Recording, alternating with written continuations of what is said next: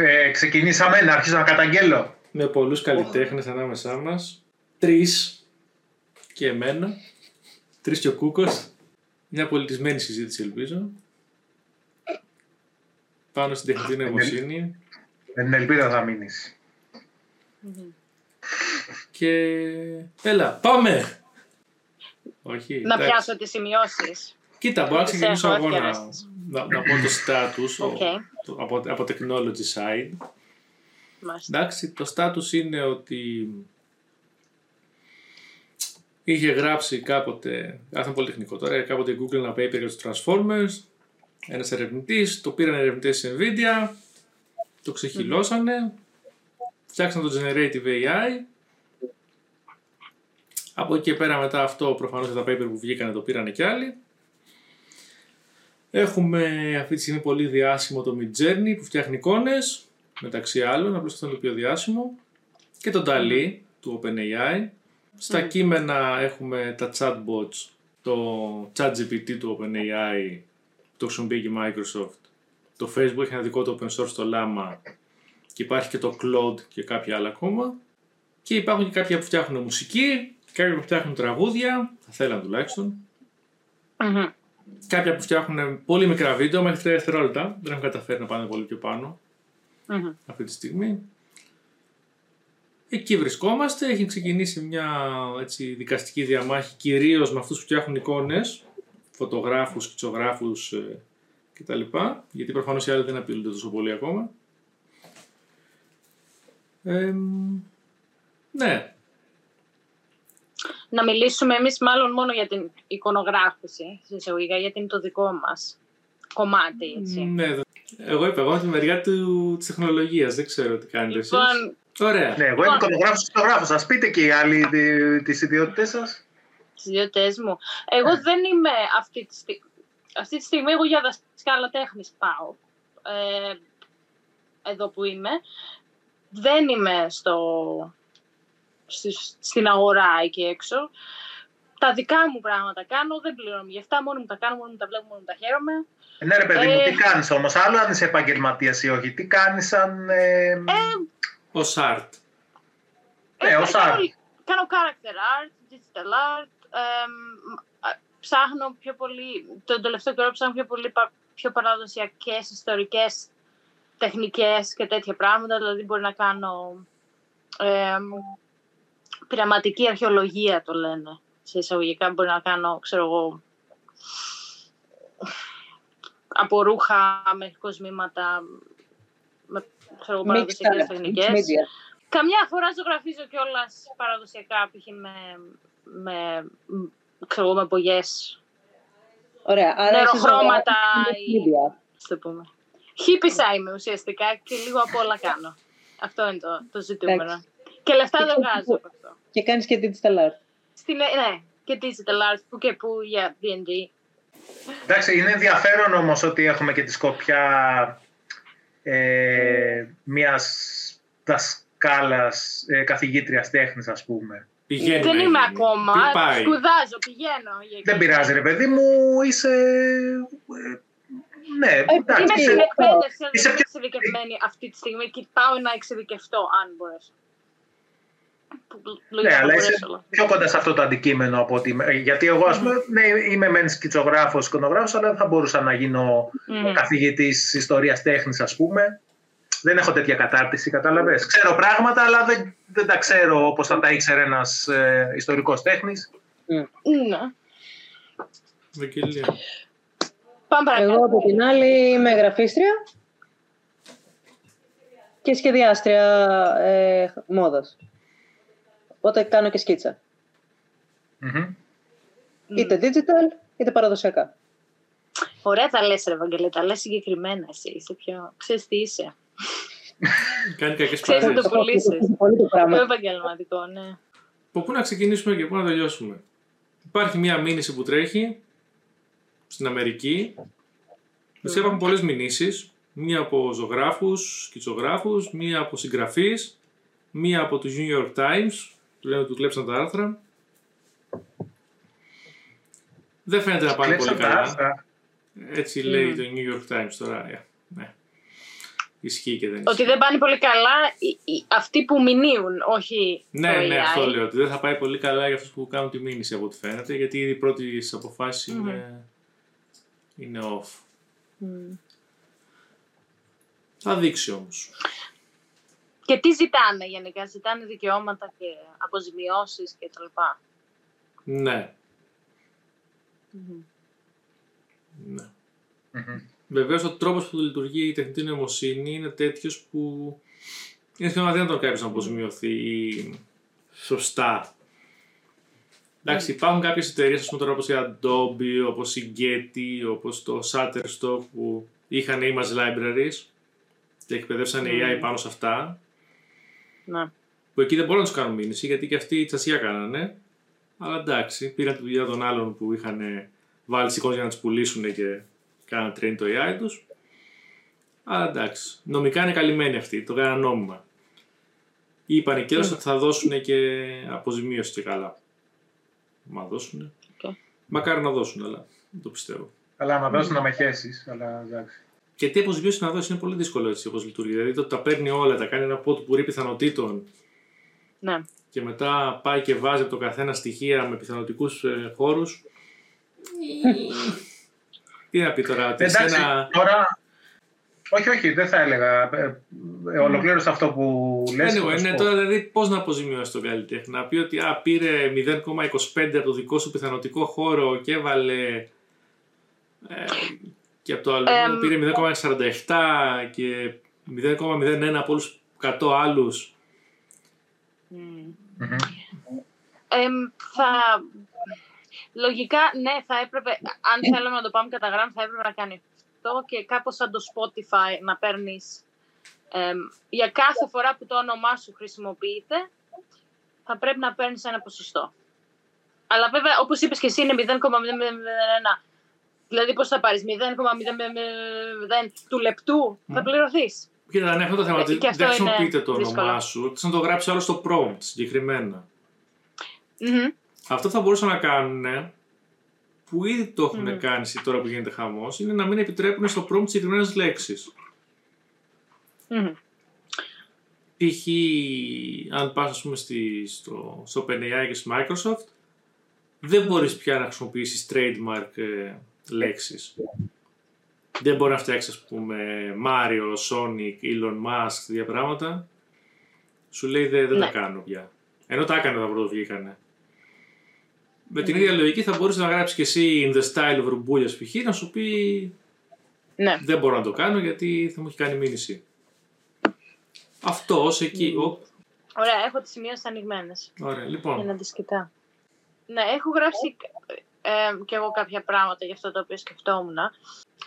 Υπάρχει μια δυσκολία εδώ. Ο- σ- με βάση αυτό που είπες, ότι δεν υπάρχει διαφάνεια στο τι καλλιτέχνες έχεις χρησιμοποιήσει και τι ποσοστό αυτών έχεις χρησιμοποιήσει. Και είναι, η- η- ότι είναι, από το, εί- το είδος του είναι πάρα πολύ δύσκολο. Και έχεις, έχεις δίκιο σε αυτό, ότι είναι πάρα πολύ δύσκολο να ξεχωρίσεις από τον τρόπο που λειτουργεί ποιος καλλιτέχνης είναι που. Εντάξει, δικαιώματα δεν μπορείς, αλλά θα μπορούσαν ε, να, να κάνουν άλλα πράγματα. Π.χ. να Μμμ. δίνεις μια ταρίφα ε, κάθε χρόνο. Κάθε μήνα φαντάζομαι όχι, αλλά κάθε χρόνο θα μπορούσες να πληρώνεις κάποιον για να, έχεις τα, για να σου επιτρέπει μάλλον να έχεις τη δουλειά του στο database. Ναι. Από εδώ και πέρα, ναι. Θα Οπότε- πρέπει να πεις ότι για κάθε καλλιτέχνη που χρησιμοποιώ θα του δίνω και ένα ποσοστό για να τον βάλω στο database. Αλλά Ναι, Ναι, ρε, μετά, παιδιά, αλλά- αν ας πούμε, ένας καλλιτέχνης χρησιμοποιηθεί 15.000 φορές και ένας καλλιτέχνης χρησιμοποιηθεί 2, θα έχουν πληρωθεί το ίδιο πράγμα. Επίσης πόσα να δώσεις, δηλαδή ας πούμε ότι δημιουργούνται 15 δισεκατομμύρια εικόνες ας πούμε Μμμ. και είναι, ξέρω πώς είναι, 10 εκατομμύρια καλλιτέχνες, 50 εκατομμύρια σε όλο τον κόσμο. Μμμ. Γιατί έχει πάρει, τώρα καλλιτέχνες τα λέμε, ακόμα και το 12χρονο που κάνει στον Deviantart σκιτσάκι έχει πάρει μέσα, ξέρω. εγώ. Ναι. Έχω ένα, παρα- μια παραγραφή γι' αυτό. Πόσο δικαιούται ο Στην ηθική. καθένας α, και πόσα από τα έσοδα αυτά είναι... Καταρχήν πολλά τα δίνουν τσάμπα. Μμμ. Τι Γιατί έσοδα θα για μένα, μοιράσεις. θα, για μένα θα πρέπει να πληρωθεί παραπάνω αυτός του οποίου η εικόνα χρησιμοποιείται 150.000 φορές και αλλιώς θα πρέπει να πληρωθεί αυτό που χρησιμοποιείται η εικόνα του δύο φορές. Και μετά, κάποιες φορές το AI βγάζει κάτι εικόνες και είναι σχεδόν copy. Ε, δηλαδή μοιάζουν πάρα πολύ. Δηλαδή αυτό κανονικά δεν θα πρέπει να επιτρέπεται. Γιατί είναι, όταν λες ότι κάτι είναι copyright, πρέπει να βρεις πέντε διαφορετικά στοιχεία τα οποία να είναι όμοια. Και πολλές εικόνες έχουν 15 στοιχεία τα οποία είναι όμοια. Εντάξει, πρόσφατο παράδειγμα αυτό με το Χατζούδι, δεν ξέρω αν το είδατε. Ε, Εντάξει, το είδα, το είδα. Το είδα. Έχω ενστάσει γι' αυτό, τέλος πάντων. Ας μην το συζητήσουμε τώρα αυτό. Το είδα. ναι. Εμένα που πήραν το design του σπαθιού στη Ματέλ και το κάνανε κούκλα, δεν μετράει επειδή είναι κούκλα; Όχι, αυτό θέλει μήνυση. Αυτό, αυτό είναι ατόφιο. Αυτό είναι ατόφιο, είναι πολύ διαφορετικό. Αυτό το πήγαν... όμως βγήκαν κάποιοι, βγήκαν κάποιοι και λέγανε ότι δεν είναι ίδιο. Ναι, αυτό κανονικά, αν, αν το μόνο αυτό που με το σώσει τη ματέση είναι, είναι, είναι, πλα, είναι σχεδόν πλάγιαρισμ. Ναι, είναι, είναι ένα, είναι, είναι σχεδόν, παιδιά, είναι, ακρι, είναι ο ορισμός του πλάγιαρισμ. Απλά έχει αλλάξει χρώμα, δεν έχει αλλάξει τίποτα άλλο. Mm-hmm. Και λίγο η μούρη είναι διαφορετική. Όλα τα άλλα είναι ίδια. Ακόμα και η γραμμή του μαλλιού πώς είναι έτσι, πώς κατεβαίνει το ναι, μαλλί ναι. και το καπέλο, το, όπως είναι η γραμμή ναι, του καπέλου, είναι ολόιδιο. Τίποτα, ισχύει να ξέρουμε τι λέμε τώρα. Ε. Και κα, κανονικά σου λέει, ρε παιδί μου, όταν, όταν έχεις plagiarism, ότι πρέπει να έχει πέντε ομοιότητες, ας πούμε. Δεν θυμάμαι πόσο είναι. Έχω, για κάποιο λόγο στο νου Μέχρι 40% είχε. Αλλά ότι πρέπει να μοιάζει μέχρι ένα συγκεκριμένο ποσοστό. Έτσι. Δηλαδή, Μέχρι 40% για... είναι τα πάντα, γιατί δεν υπάρχει πλέον παραθενογένεση ναι. αυτό. Μιλάμε ότι για κάθε εικόνα που θα βγάζει το πρόγραμμα, θα πρέπει να ελέγχεις όλες τις εικόνες που υπάρχουν στο ίντερνετ, αν κάποια μοιάζει με 40%. Και, και θα μπορούσες να έχει το δικαίωμα θεωρητικά να τους πας δικαστήριο γι' αυτό. Καλά, η αλήθεια είναι ότι αυτό είναι μεγάλο πρόβλημα. Και αυτή είναι η δυσκολία του AI. Και υπάρχουν και άλλες δυσκολίες για την νομοθεσία. Π.χ. ας πούμε, πες ότι εγώ βγάλω ένα σωρό, που υπάρχουν άνθρωποι που το κάνουν αυτή τη στιγμή μιλάμε. Πάω εγώ και βάζω prompts και βγάζω 15.000 εικόνες, έτσι. Και φτιάχνω ένα πορτφόλιο και πουλάω τον εαυτό μου σε καλλιτέχνη, πιάνω μια δουλειά, κοροϊδεύω μια εταιρεία, βγάζω λεφτά, λέω ότι μπορώ να κάνω ένα commission και στην ουσία, ουσία δεν μπορώ να το κάνω και απλά βγάζω AI. Έτσι. Και πλέον ψέματα ουσιαστικά στον κόσμο, είμαι απαταιώνας. Τι νόμοι υπάρχουν για να τιμωρηθώ; Αυτή τη στιγμή δεν υπάρχουν κάποιοι νόμοι. Και ε, το μεγαλύτερο πρόβλημα με το AI είναι ότι αυτή τη στιγμή έχει βγει το AI, έχει ένα boom και δεν υπάρχουν νόμοι για να το τιμωρεί, για να τιμωρήσεις κάτι κακό που συμβεί ή η νομοθεσία μας δεν, δεν, δεν, δεν το περιλαμβάνει, που είναι το χειρότερο. Δεν υπάρχουν νόμοι σε σχέση με αυτό, με το αν θεωρείται μέσω τεχνητής νοημοσύνης πλάγιαρισμ. Αυτό, εκείνη το πρόβλημα. Ναι, και άλλο, επίσης, το άλλο πρόβλημα είναι ότι ε, μου έχει πάρει εμένα την εικόνα που να έχω δώσει ε, συνένεση. Mm-hmm. Πώς θα με αποζημιώσουν και αυτό είναι θέμα Δηλαδή ουσιαστικά έχει γίνει κλοπή της πνευματικής μου ιδιοκτησίας. Πώς θα πάρω τα λεφτά μου, ε, πώς θα βρω το δίκαιο μου, ας πούμε, γι' αυτό. Και αυτό είναι ένα νομικό θέμα. Ε, για ανθρώπους που, που, που, θέλουν να βγάλουν τις εικόνες τους από εκεί και δεν μπορούν. Πάλι ουσιαστικά είναι σαν να σου. Το θέμα είναι ότι δεν ξέρεις αν πάρει την εικόνα. Σου. Πρώτον. Ακριβώς. Ε, δεύτερον, ε, και εμένα που μου έχουν πάρει τουλάχιστον στο σετ που ήταν το Mid Journey που εκπαιδεύτηκε, το οποίο έχει βγει δημόσια. Μου έχουν πάρει γύρω στις 250 φωτογραφίες για training. Εντάξει. Αλλά αν πας και γράψεις το Mid Journey in the style of Spiros K photography, ας πούμε, δεν με ξέρει το AI. Κατάλαβες. Είναι πόνος. Είναι σαν να μην υπάρχω για το AI. Δηλαδή, παρόλο που είδε 250 φωτογραφίες μου, γι' αυτό είμαι ανύπαρκτος. Δεν υπάρχει το style of Spiros K photography. Ναι, δεν θα βρεις 40% σπύρο και φωτογραφία. Όχι, για να, για να το γράφω, το γράφω στο prompt και δεν το βγάζει, κατάλαβες. Ναι, αλλά οι εικόνες έχουν χρησιμοποιηθεί. Απλά δεν υπάρχει κάτι το οποίο να έχει χρησιμοποιηθεί και να είναι 40% όμοιο με το δικό σου για να πεις: Όχι, αυτό μοιάζει με τη φωτογραφία μου. Μπορεί και να είναι. Όταν πήραν την εικόνα από το cosplay εκείνο π.χ. θα μπορεί κάποιος όταν γράψει το αυτό το χαρακτήρα να του βγάλει μια εικόνα παρεμφέρει. Πού να ξέρω εγώ. σω και να γίνει. who knows. Μμ. Είναι τόσο random που δεν ξέρεις πότε μπορεί να το βγάλει. Μπορεί εγώ να γράψω Ναι. ακριβώς τον τίτλο της εικόνας μου, τη φωτογραφία μου και να μην βγάλει κάτι παρεμφέρεις. Και να γράψει ο άλλος ε, Archer Elf, ας πούμε, για να του βγάλει την εικόνα εκείνη.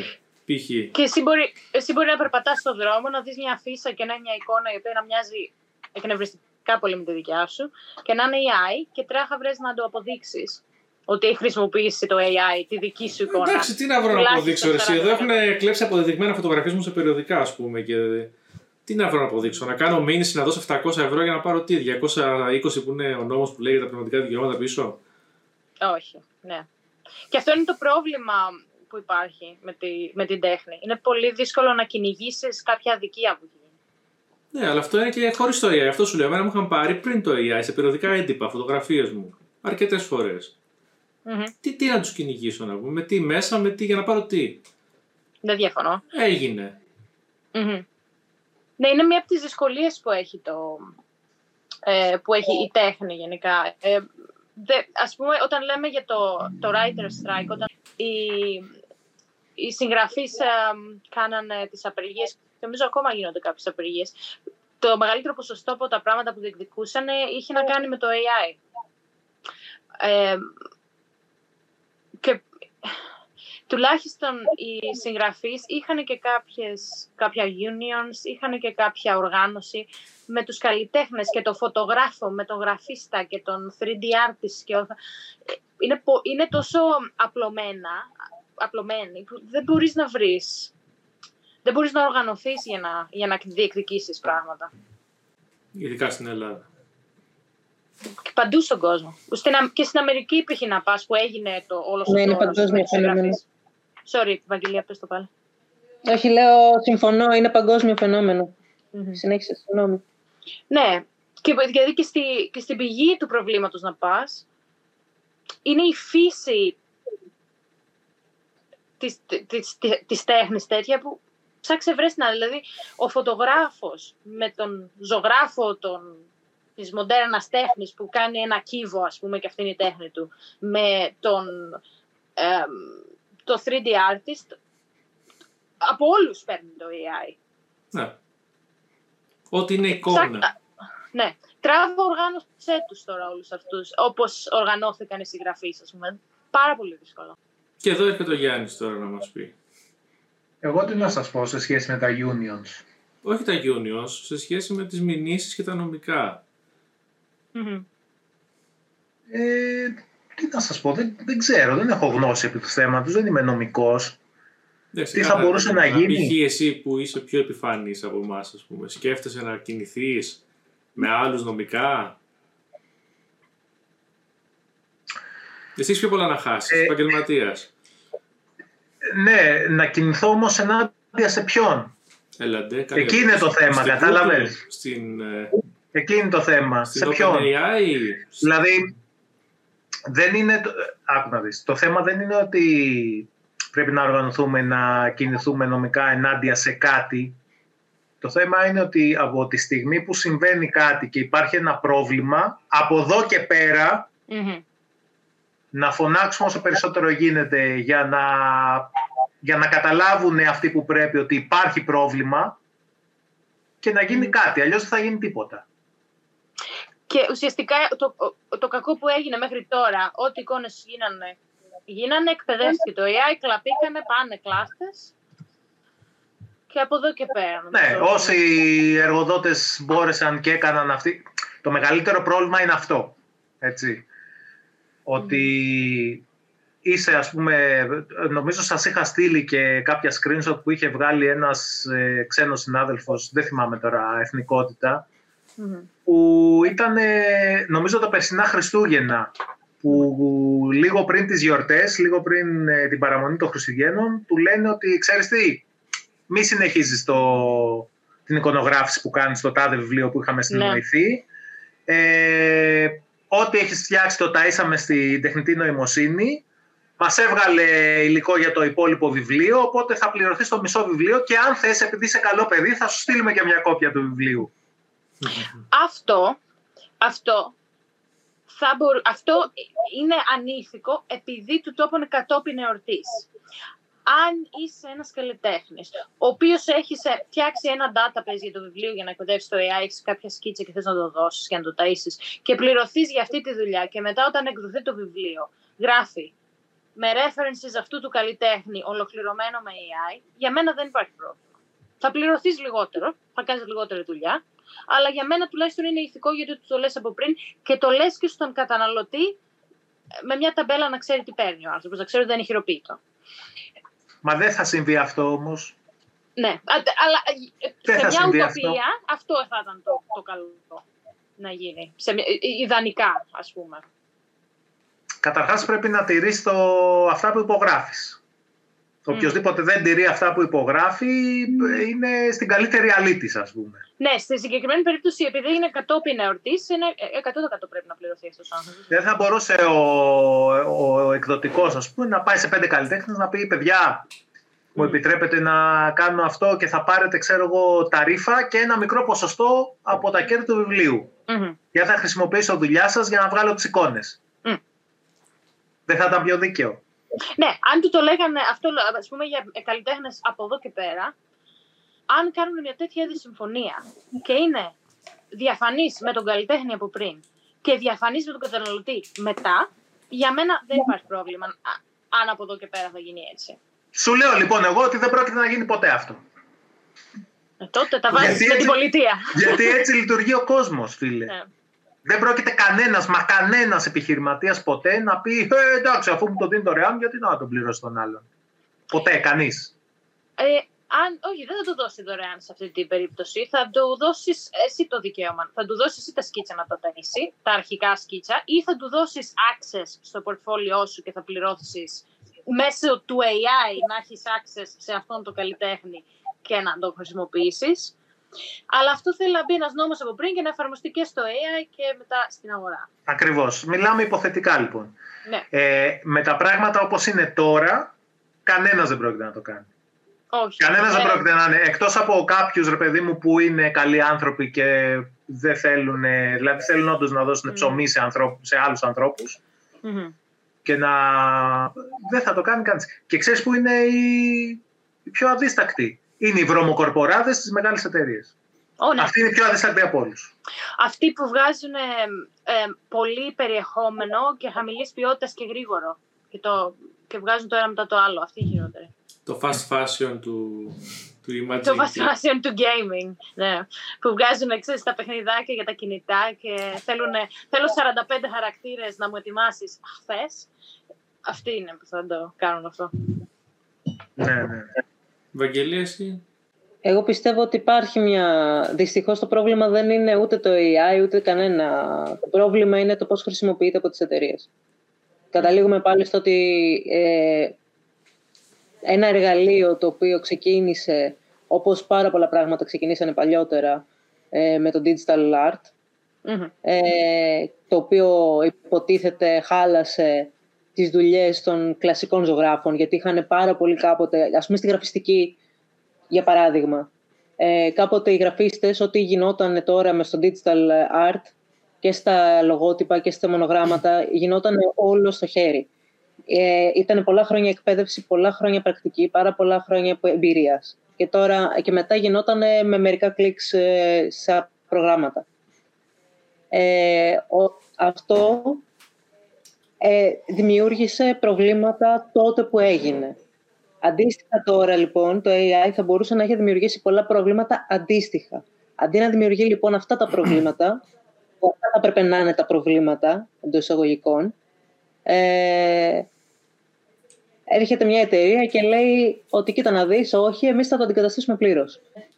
Ε, θα υπάρξουν Θα υπάρξουν ε, άνθρωποι που θα το εκμεταλλευτούν. Ναι. Θα, ο άλλος που θα φτιάξει μια εικόνα AI και θα πει στον καλλιτέχνη δεν σε θέλω και θα πάρω το AI και φτιάχνει μια κακή συντελική εικόνα AI, ετσι Δηλαδή, ακόμα και καλές εικόνες που φτιάχνονται έχουν πάρα πολλά λάθη που δεν θα κάνει ποτέ κανένας καλλιτέχνης.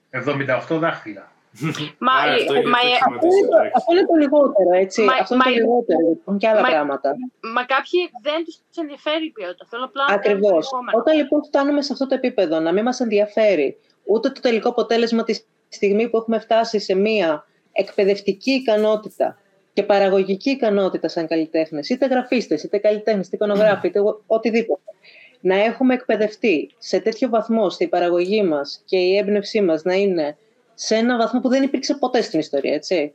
Μόνο και μόνο για να μας, για να μας δέχονται οι εταιρείες και να μας δίνουν τα χρήματα ε, που ζητάμε, για να αποδείξουμε ότι δεν είμαστε ελέφαντες, ότι δεν είμαστε άχρηστοι, ας πούμε, για να μας πούν στο τέλος ότι δεν μας νοιάζουν οι λεπτομέρειες, δεν μας νοιάζουν όλα αυτά που σου ζητάγαμε πριν, γιατί θα, θα, κάνουμε, θα κάνουμε εκτόσεις μέσα από το AI. Ναι, εγώ αυτό το έχω δει και, και, και κλασικά, ας πούμε, που δούλευα σε, στην αγορά σαν γραφίστας και τα λοιπά. Και πάλι, ας πούμε, πήγαινες να δουλέψεις, έχεις εσύ το όραμά σου, θέλεις να περάσεις συγκεκριμένο χρόνο και σου λένε όχι, όχι, κάντο και γρήγορα. Αυτό είναι και δεν μιλάω καν για το όραμα. Δεν, δεν μιλάω καν για το όραμα. Μιλάω αποκλειστικά για το πόσο υπήρχε μεγάλη απέτηση σε θέμα ποιότητας, mm-hmm. ώστε φτάσαμε σε αυτό το επίπεδο για να μας πούνε τώρα ότι ό,τι έκανες, ε, επειδή έχουμε το AI και μπορούμε να μην σε πληρώνουμε, δεν μας ενδιαφέρει στη τελική ποιότητα. Η αλήθεια, είναι, η αλήθεια είναι πως οι γραφίστες έχουν πληγεί πιο πολύ από το AI από ότι οι ζωγράφοι και οι σκητσογράφοι mm. κτλ. Δηλαδή, γιατί εκεί είχαν ναι. και AI στα layouts, στο Illustrator ας πούμε και στο, στο Canvas και αυτά, που απλώς mm. του λες φτιάξε μου ένα layout για περιοδικό και στο φτιάχνει αμέσως μια διαφήμιση και... Mm. Ε, οι φωτογράφοι επίσης, φωτογράφοι διαφήμισης, τρομερό πλήγμα. Ναι. Γιατί ναι, ναι. εδώ βγαίνουν AI που και τις μεγάλες εταιρείες που είναι ειδικά για να αντικαταστήσουν τη φωτογραφία διαφήμισης. Είναι σε φάση, OK, θα πάρεις δύο φωτογραφίες από το προϊόν στο κινητό, θα τις πάρεις στο AI και σου βγάλει μια επαγγελματική. Και τα έχω δει, είναι πολύ εντυπωσιακά όντω. Βγάζει μια επαγγελματική mm. φωτογραφία του προϊόντος σε ό,τι φόντο θες, όπου θες. Mm. Είναι, δεν ξέρω αν το έχετε δει, είναι απίστευτο. Δηλαδή, εκεί το έχουν ξεφτυλίσει. Το θέμα είναι λοιπόν ότι όλα αυτά μπορούσαν να χρησιμοποιούνται από καλλιτέχνες και να υπάρχει μια αυτοματοποίηση όσο αφορά μόνο την ποιότητα ζωής των εργαζομένων. και όχι. Ακριβώς. Και όχι να γίνει αντικατάσταση. Γιατί η αντικατάσταση σε κάτι τέτοιο το μόνο που μπορεί να φέρει είναι καταστροφή, ενώ ταυτόχρονα να ευθελήσει όλο το, όλους αυτούς τους κλάδους, τον έναν πίσω από τον άλλον. Τώρα, πάλι ερχόμαστε σε αυτό το ζητούμενο. Δεν φταίνε για όλα αυτά, δεν φταίει κανένας άλλος πέρα από αυτόν που ε, ζητάει κάτι εύκολο, γρήγορο και mm-hmm. ξεφτελίζει τον κλάδο. Κάτι το οποίο είναι όμως ένα φαινόμενο που τα τελευταία 30 χρόνια δεν είναι, είναι νόμος. Ναι, για μένα τι θα γίνει με όλου αυτού τους επαγγελματίες, φαντάζομαι, στην κρυστάλλινη ημισφαίρα, ας πούμε, βλέπω. Νομίζω ε, ότι γινόταν πάντα. Ναι, ότι, α, μπράβο. Τι είχε γίνει με το ραδιόφωνο που όλοι είχαμε στο σπίτι μας ένα ραδιόφωνο, η τηλεόραση δεν υπήρχε, ας πούμε. Ε, και ξαφνικά βγαίνουν οι τηλεοράσεις και όλοι μας έχουμε από το σπίτι μας και το ραδιόφωνο συρρυκνώνεται. Και τώρα το ακούμε μόνο στα μάξι και έχει συρρυκνωθεί ο κλάδος και κάνουμε πολύ συγκεκριμένα πράγματα με πολύ λιγότερο πληθυσμό. Ε, το ίδιο γίνεται και τώρα. Θα μείνουν πολύ λίγοι γραφίστες, θα μάθουν να, να, να, να χρησιμοποιούν το AI και ο ένας γραφίστας θα βγάζει δουλειά για 5-10 και θα υπάρχουν πολύ λιγότερες θέσεις εργασίας και θα σύρκνωθεί ο κλάδος και έτσι θα πορευτούμε. Και το τι είναι η τέχνη, αυτό είναι επόμενο θέμα συζήτησης. Το περί τέχνης. Αυτό είναι για το, τα, ρε παιδί μου, της αγοράς τα θέματα. Πιστεύω ότι απλά θα κάνει ένα full circle. Δηλαδή, ε, θα, το AI θα εξελιχθεί, δεν μπορεί να σταματήσει κανείς κάτι τέτοιο, δεν μπορεί κανείς να το σταματήσει. Ε, αυτοί που μπορούν να το σταματήσουν είναι συνήθως αυτοί που, είναι, αυτοί που θα μπορούσαν να το σταματήσουν είναι συνήθως εργοδότες, οι οποίοι δεν θέλουν να το σταματήσουν. Ε, οπότε ε, θα φτάσει σε ένα σημείο που το AI θα φτάσει στα βάνη, αν δεν έχει φτάσει ήδη. Ε, θα αρχίσει να σίγουρα θα αρχίσει να μπερδεύεται, σίγουρα θα αρχίσει να κάνει, θα γίνονται πάρα πολλά λάθη όσο αφορά το conceptualization, όσο αφορά το concept, όσο αφορά το, ε, ε, τη χρήση του AI, το οποίο αυτή τη στιγμή χρησιμοποιείται για διαφήμιση, χρησιμοποιείται για, για παραγωγή. Αυτό για να το κάνει σημαίνει ότι πρέπει κάπου να δοθεί. Πρέπει κάποιος για να αγοράσει το προϊόν να νιώσει κάτι. Για να νιώσει κάτι πρέπει να φτιάχνετε από ανθρώπους. Αν δεν φτιάχνετε από ανθρώπους και φτιάχνετε από AI, ναι, OK, μπορεί να είναι εντυπωσιακό στην αρχή γιατί είναι novelty, είναι κάτι καινούριο. Αλλά αυτό φεύγει πολύ γρήγορα, ειδικά αυτή την εποχή. Οπότε μετά από λίγο καιρό θα γυρίσουμε πάλι στο ότι θέλω κάτι να μην είναι AI. Πολλοί καλλιτέχνες οι οποίοι έχουν αυτό το στυλ του AI έχουν βρει πολύ πρόβλημα γιατί μοιάζει το στυλ τους με το AI, πρέπει να αποδείξουν ότι δεν είναι ελέφαντες. Από την άλλη, όσοι κάνουν AI art ή χρησιμοποιούν πολύ περισσότερο το AI σαν tool, ε, θα δυσκολεύονται όλο και περισσότερο να αποδείξουν και αυτοί ότι δεν έχουν full AI art. Ε, αργότερα θα φτάσουμε πάλι στο σημείο να θέλουμε πάλι classical, classically trained artists οι οποίοι mm-hmm. όμως θα θέλουν άπειρα χρόνια δουλειάς και δεν θα υπάρχει πλέον εκπαίδευση σε κάτι τέτοιο, ακριβώς επειδή δεν υπάρχει το AI, οπότε δεν θα υπάρχει αυτό το που, ζητά, που θα ζητάνε. Γενικά θα γίνει ένας κύκλος τέτοιος, πιστεύω. Συμφωνώ, συμφωνώ. Ναι, και να προσθέσω επίσης αυτό που έλεγες, που λες, ας πούμε, για τη διαφήμιση, ότι θες να νιώσεις κάτι. Δεν πιστεύω ότι θες να νιώσεις κάτι για μια διαφήμιση. Θες στο μυαλό σου να πεις «Ου, shiny, ου, το θέλω. Αυτό, αυτό είναι το είναι... τώρα. Ναι, Αλλά δεν λειτουργούσε ποτέ έτσι η ναι. διαφήμιση. Ναι. Αυτά είναι του καπιταλισμού, του τελευταίου ναι. σταδίου του καπιταλισμού οι μαλακίες, ότι ε, θέλω το καινούριο, το καινούριο έχει φτιαχτεί για να χαλάσει μέσα στα επόμενα δύο χρόνια, θέλω το επόμενο, το θέλω γρήγορα. Εκεί θα παίξει η AI. Σε τέτοιες δουλειές, ναι, θα έχεις ένα γραφίστα θα κάνει 15 ε, γραφιστών δουλειά και θα βγάζει AI εικόνες και θα βάζει λίγο το χεράκι του αυτός. Ε, αλλά όταν λέμε τέχνη, εγώ πιστεύω θα γίνει μια στροφή. Και το, το έχω δει εδώ πέρα. Δεν ξέρω. και εγώ κινούμαι και σε κύκλους περίεργους. Δεν ξέρω τι γίνεται στον κόσμο. Αλλά έχω δει ότι οι άνθρωποι επιθυμούν πιο πολύ παραδοσιακά, παραδοσιακές τεχνικές τώρα. Δηλαδή, αν κάποιος πει, θέλω να αγοράσω τέχνη, να βάλω στο σαλόνι μου ή θέλω να πάρω κάτι χειροποίητο, θα πάει και θα ψάξεις το χειροποίητο και δεν θα θέλουν digital art. Ε, και θα δεις μια αναβίωση, mm. πιστεύω, στις παραδοσιακές τεχνικές, θα δεις ξανά μελάνι να έρχεται, θα δεις ξανά νεροχρώματα να έρχονται, θα δεις ξανά ε, ξέρεις, τα μοναδικά χειροποίητα πράγματα και θα τα κυνηγάει πιο πολύ ο κόσμος αυτά. Ναι, βέβαια θα φτάσουμε πάλι στην ίδια παγίδα που είχαμε πέσει και παλιότερα όταν ε, είχε βγει το φώτος στη ζωή μας και αυτα και τα προγράμματα του του, των illustrators ε, που όταν ε, θέλ, ήθελε ο κόσμος κάτι χειροποίητο, θεωρούσε ότι η παραγωγή είναι πάρα πολύ εύκολη και ε, όσοι δεν μπορούσαν να αγοράσουν κάτι τέτοιο απλά υποτιμούσαν την τέχνη αυτή και όσοι μπορούσαν να αγοράσουν κάτι τέτοιο δεν δεχόντουσαν αυτά τα άτομα στον κύκλο τους ώστε, γιατί μην ξεχνάμε ότι η τέχνη σαν εμπορεύσιμο είδος είναι κάτι το οποίο κάνουν μόνο οι πλούσιοι για το δικό τους. Ε, Πολύ σνόμπ. Ε, για, το, για, το δικό, για τη δικιά τους αγοραπολισία, τέλος πάντων, για τη δικιά, τους, για τη δικιά τους κίνηση χρήματος. Ναι. Okay. Το οποίο okay. είναι κάτι άλλο. Να πω κι εγώ εδώ που κάνω τη, την τέχνη του φτωχού, ας πούμε. Που την κάνω ναι. για μένα. Μόνο και μόνο γιατί ότι το AI είναι η τέχνη του φτωχού εκεί. Όχι, όχι, όχι. Εγώ λέω τη φωτογραφία που κάνω τεχνικά, ρε παιδί μου. Το κάνω για την τέχνη μου. Δηλαδή. Είναι δεν, καθαρά. Δεν βγάζω λεφτά. Το κάνω για τέχνη. Θέλω να βγάζω ωραίες φωτογραφίες και να τις δείχνω και να τις κάνω εκθέσεις. Κυρίως να τις κάνω εκθέσεις με ενδιαφέρει πάνω απ' όλα. Αλλά δεν με χαλάει και όταν πάνε από εδώ και από εκεί στα social media και γίνονται share κτλ.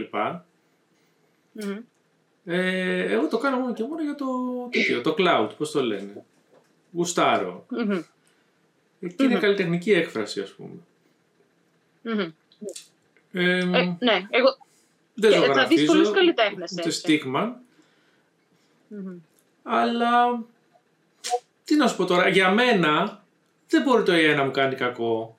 Γιατί εγώ δεν βγάζω λεφτά και δεν με νοιάζει. Δηλαδή, εγώ τις φωτογραφίες να τις τραβήξω, είτε υπάρχει AI είτε δεν υπάρχει. Mm. Κατάλαβες. Δηλαδή, I don't give a damn. το κάνω γιατί θέλω να εκφραστώ καλλιτεχνικά. Σαν άνθρωπο, σαν άνθρωπος, να βγάλω από μέσα μου κάτι. Θεωρώ ότι και, ας πούμε sorry, σένα... Να τα ολοκληρώσω λίγο. Και εγώ χρησιμοποιώ πάρα πολύ AI στις φωτογραφίες μου πλέον. Γιατί καθότι δεν υπάρχουν και λεφτά για τοποθεσίες τέτοια και δεν υπάρχουν τοποθεσίες στην Ελλάδα. Παλιά χρησιμοποιούσα stock photos ή που τράβαγα εγώ ή που αγόραζα ή που έβρισκα online. Εντάξει, κυρίως έβρισκα online. Αγόραζα σπάνια, δηλαδή ζήτημα να έχω αγοράσει πάνω από 20. 30, άντε, πες 30 όλα αυτά τα χρόνια. Οι περισσότερε ήταν απλώς ή free φωτογραφίες εκεί έξω ή public Βλέπουν τα χάλια, domain ναι. ή free for commercial use με το license, ξέρεις το Με δύο media, pixel που είναι, πώς ναι. λέγονται. ναι, ε, Ναι. Και τώρα τα κάνω τα backgrounds με AI ας πούμε. Ε, Μμμ. Δεν ξέρω, δεν το βρίσκω τραγικό για αυτό που κάνω εγώ. Δηλαδή η φωτογραφία Όχι, μου γιατί είναι στα φωτογραφία κολλάς, μου. ναι. Ναι. Ε, από εκεί και πέρα μετά έχουμε το Table Heroes που έχω βάλει εγώ AI στο, στο Steampunk το One Shot γιατί δεν υπήρχε κάποιος διαθέσιμος από εμάς να τα ζωγραφίσει εκείνη την Όχι, περίοδο, τρέχαμε, είχατε όλες, δουλ- είχατε όλες δουλειές Μμ. Και στην τελική το Table Heroes δεν βγάζει λεφτά και από τη στιγμή που κάτι δεν βγάζει λεφτά πώς θα πληρώσεις κάποιον; Μμμ. Δηλαδή με τι έσοδα να τον Ναι. πλήρωνα να μου κάνει 30 illustrations ας πούμε Ε, συμφωνούμε πολύ Σπύρο σήμερα, γιατί, γιατί ε, για μένα αυτή είναι η τέχνη, δηλαδή από την άποψη που θες να βγάλεις κάτι από μέσα σου, που λες, κάτι από την ψυχή σου να κουμπίσεις, το οικονομικό όφελος δεν πολύ μετράει και τόσο, πάει λίγο σε δεύτερη μοίρα. Ε, και για μένα πρέπει λίγο, η- και ο κόσμος, η νοοτροπία του κόσμου πρέπει λίγο να φύγει από αυτό το καταναλωτικό την κατα- καταναλωτική μανία ότι θέλω πολλά πράγματα και καινούργια πράγματα και να πει «ΟΚ, θα πληρώσω έναν άνθρωπο να μου κάνει μια δουλειά σωστή ή θα ψάξω να βρω κάποιον να συνεργαστούμε, να το κάνουμε δωρεάν, να κάνουμε, δεν ξέρω, ανταλλακτικό εμπόριο, whatever». Και, και, και να πεις ότι θέλω λιγότερα πράγματα και θέλω ποιοτικά πράγματα, χειροποίητα από καλλιτέχνη. Και να, Ωραία. να, να φύγουμε από αυτή τη μανία του, του γρήγορο. Ωραία, και τώρα μπορούμε να περάσουμε στο Γιάννη, ο οποίος είναι Μμμ. εμπορικός καλλιτέχνης και είναι η δουλειά του και δεν το κάνει για την ψυχή της μάνας του για την τέχνη. Ναι. Και είμαι και εκδότης έτσι πλέον. Δηλαδή, Και είναι και Μμμ. εκδότης. ε, το είχα ξεχάσει. θα- ναι, Με τον Έρντουλα. Δηλαδή, με τον Έρντουλα και ε, ως ένα βαθμό, ρε παιδί μου, αποφασίζω κι εγώ αν θα χρησιμοποιήσω ή όχι ε, που δεν θα χρησιμοποιήσω ποτέ ε, AI. Γιατί δεν είμαι κάποιος ο οποίος θέλει να γίνει εκατομμυρίουχος ε, πατώντας επιπτωμάτων.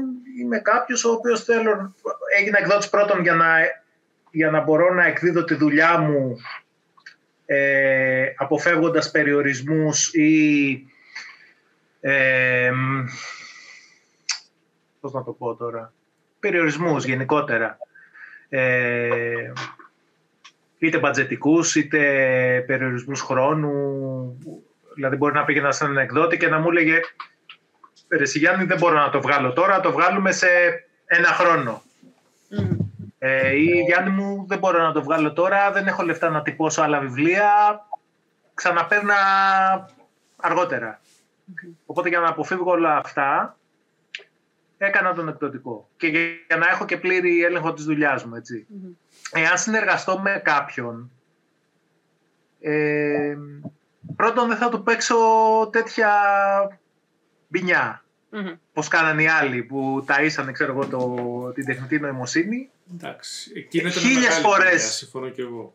Ναι, σε αυτό, Ναι. δηλαδή. Εκείνο ήταν. Χίλιες βασικά- φορές Ναι, sorry, sorry. Χίλιες φορές. Ναι, sorry. Όχι, όχι, πε- πες το, άντε. Άντε, πες το. Θέλω να Άντε. πω, εκείνο ήταν unethical. Θα μπορούσε να είναι σε φάση ότι. Α, βρήκαμε ένα. Βασικά να στο θέσω αλλιώς. Α πούμε ότι αυτοί πήγαιναν στο Fever και βρίσκαν ένα κακομύρι Ινδό Παγκλατεσιανό, ποιοι είναι εκεί περισσότερο, και του δίναν 10 ευρώ για να κάνει illustration στο στυλ εκείνου του τύπου. Και τον απολύανε Ναι. για να πάρουν την ανθρώπινη τέχνη, όχι AI, πάμφθηνη στο Fever, ας πούμε. Αυτό, Και αυτό πώς κακό. σας φαίνεται αυτό, Και αυτό Πες τη κακό. γνώμη μου; στο ethical scale. Ναι, όλων τη γνώμη. Ε, απαράδεκτο.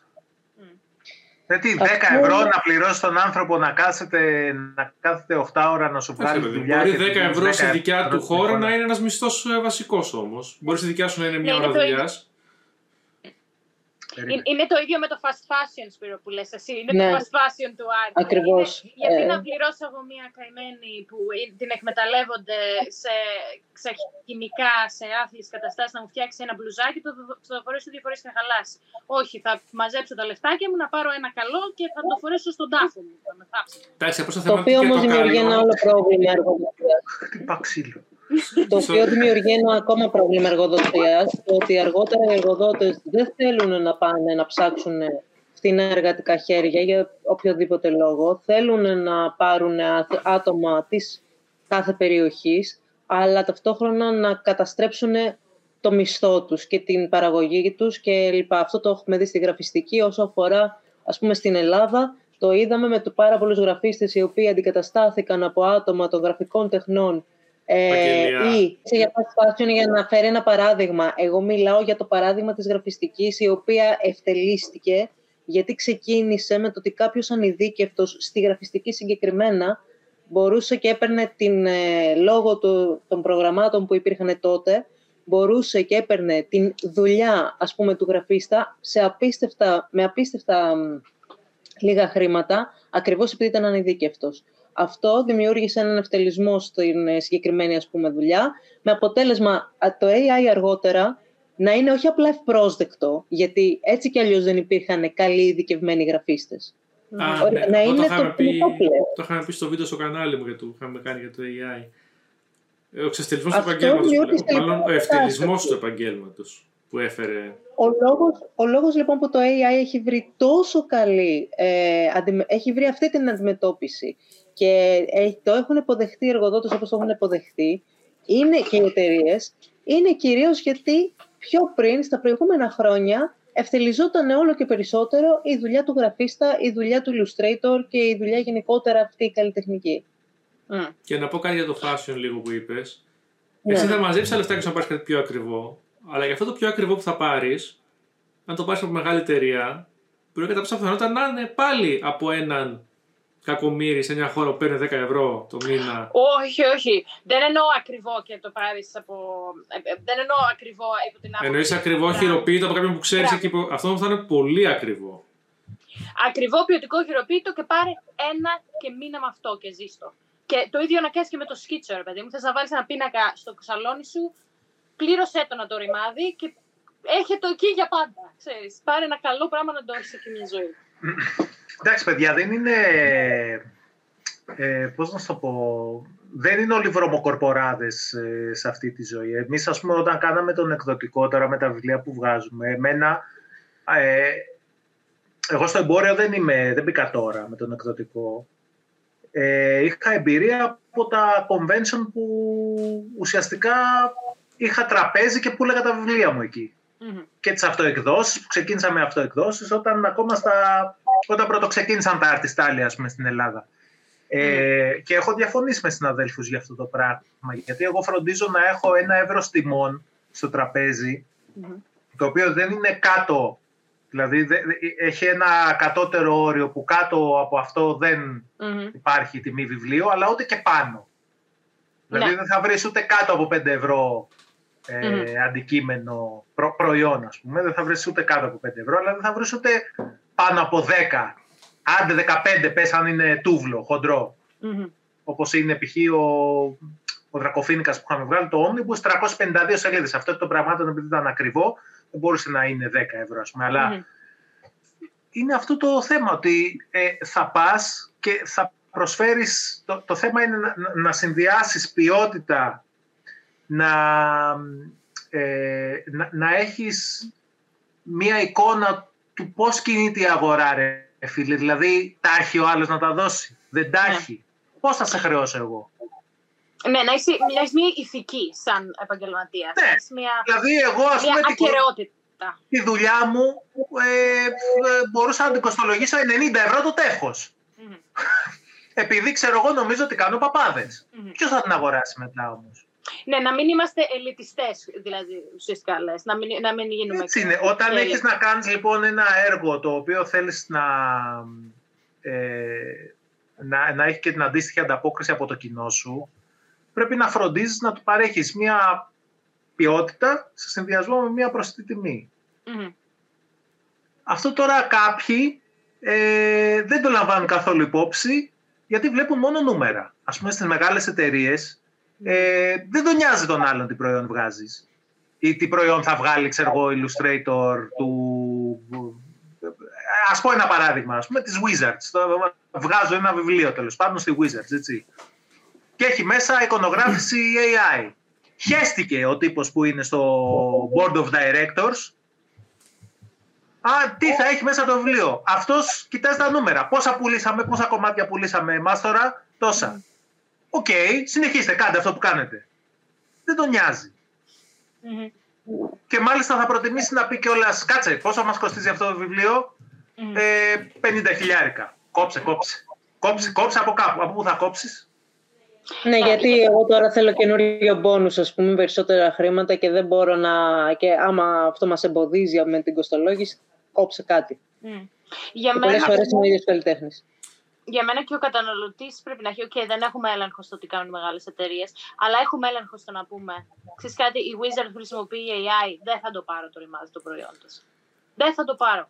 Ε, Δυστυχώς περισσότεροι δεν το καταλαβαίνουν. Και να έχεις και λίγο νιονιό σαν, σαν καταναλωτής να πεις. Θα τα δώσω τα 5 ευρώ. Οκ, okay, δεν έχω να δώσω τα 50 για το μεγάλο, αλλά τουλάχιστον 5 πρέπει να ξοδέψω για να πάρω κάτι και να υποστηρίξω, ας πούμε. Δηλαδή, εγώ δεν μιλάω και για τα. Όταν λέω πρέπει να δώσεις καλά και να έχεις ένα και καλό. Μιλάω, ρε παιδί μου, για, για, μια, λογική, για μια γενική νοοτροπία. Ότι να ξέρεις την αξία της της ε, δουλειάς, την αξία της. Του, του, του, του, να είσαι μάστορας, ρε παιδί μου, για να ξέρεις ότι θα πληρώσω τον μάστορα αυτή τη στιγμή για να πάρω κάτι καλό. Τουλάχιστον 5 ευρώ θα το δώσω. Δεν θα δώσω 50 λεπτά για να γραφτώ σε ένα AI πρόγραμμα, ας πούμε, να βγάλω φωτογραφίες τεχνητής νοημοσύνης. Μετά έχουμε και το άλλο βέβαια. Πολλοί κόσμος δεν θέλει να... Μπορεί να μην... Είναι αυτό... Ερχόμαστε πάλι μετά στο θέμα, όπως είπες πριν με το fast fashion, έτσι. Ποιος Πού απευθύνεται ουσιαστικά το fast fashion, απευθύνεται σε ένα άτομο το οποίο δεν έχει ουσιαστικά πολλά λεφτά ή έχει αρκετά μεν, αλλά όχι τόσο ώστε να πάρει κάτι πολύ καινούργιο και πολύ καλό. Αντίστοιχα λοιπόν για την τέχνη, αυτός που θέλει να χρησιμοποιήσει το AI είναι ένας άνθρωπος ο οποίος δεν, έχει ποτέ, ε, δεν είχε ποτέ το ταλέντο ή τουλάχιστον έτσι νόμιζε, δεν έκανε ποτέ την εξάσκηση και δεν πρόκειται να την κάνει ποτέ και ταυτόχρονα λέει ότι κοίτα να δεις, πρέπει να νιώσω λίγο καλλιτέχνης και να νιώσω ότι έχω ωραία Αυτό από τη μία βέβαια είναι προσωπική χρήση, έτσι, είναι ένα tool προσωπικής χρήσης. Αυτό θα έπρεπε να τελειώνει εκεί.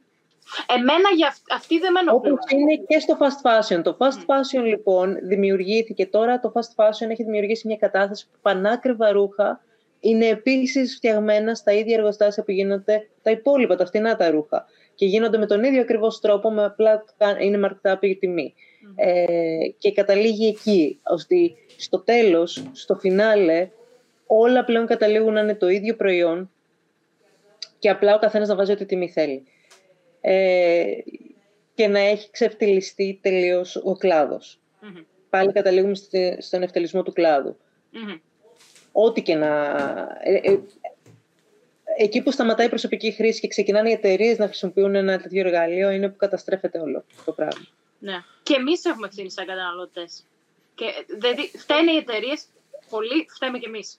Θα σου πω, η οικονομική κατάσταση λοιπόν, η κοινωνικο-οικονομική κατάσταση που μπορεί να κυριαρχεί οπουδήποτε, δημιουργεί ε, ένα πιο έφορο έδαφος για κάτι τέτοιο. Mm-hmm. Δηλαδή, εσύ μπορεί να πεις ότι κοίτα να δεις, εγώ δεν θα αγοράσω από εκεί.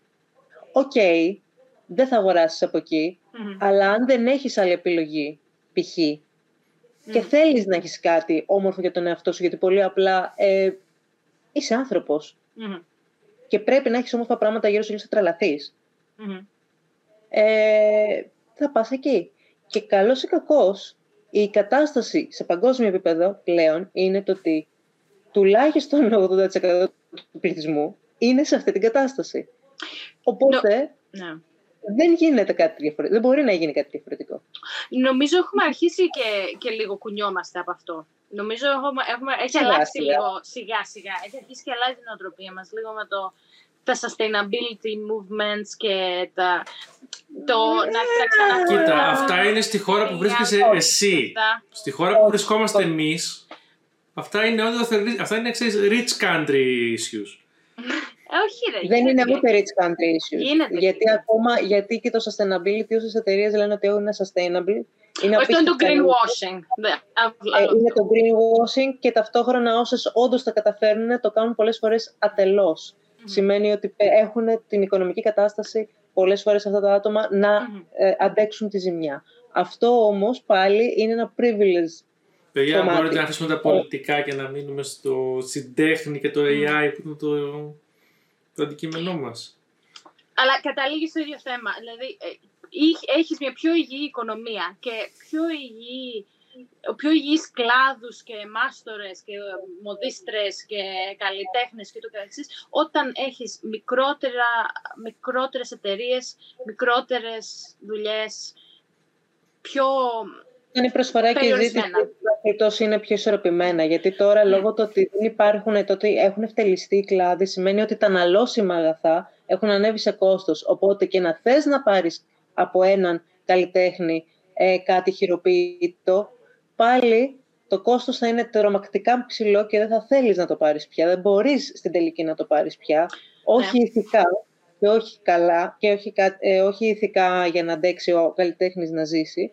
Ε, γιατί πολύ απλά τα αναλώσιμα του και μόνο είναι πάρα πολύ υψηλά.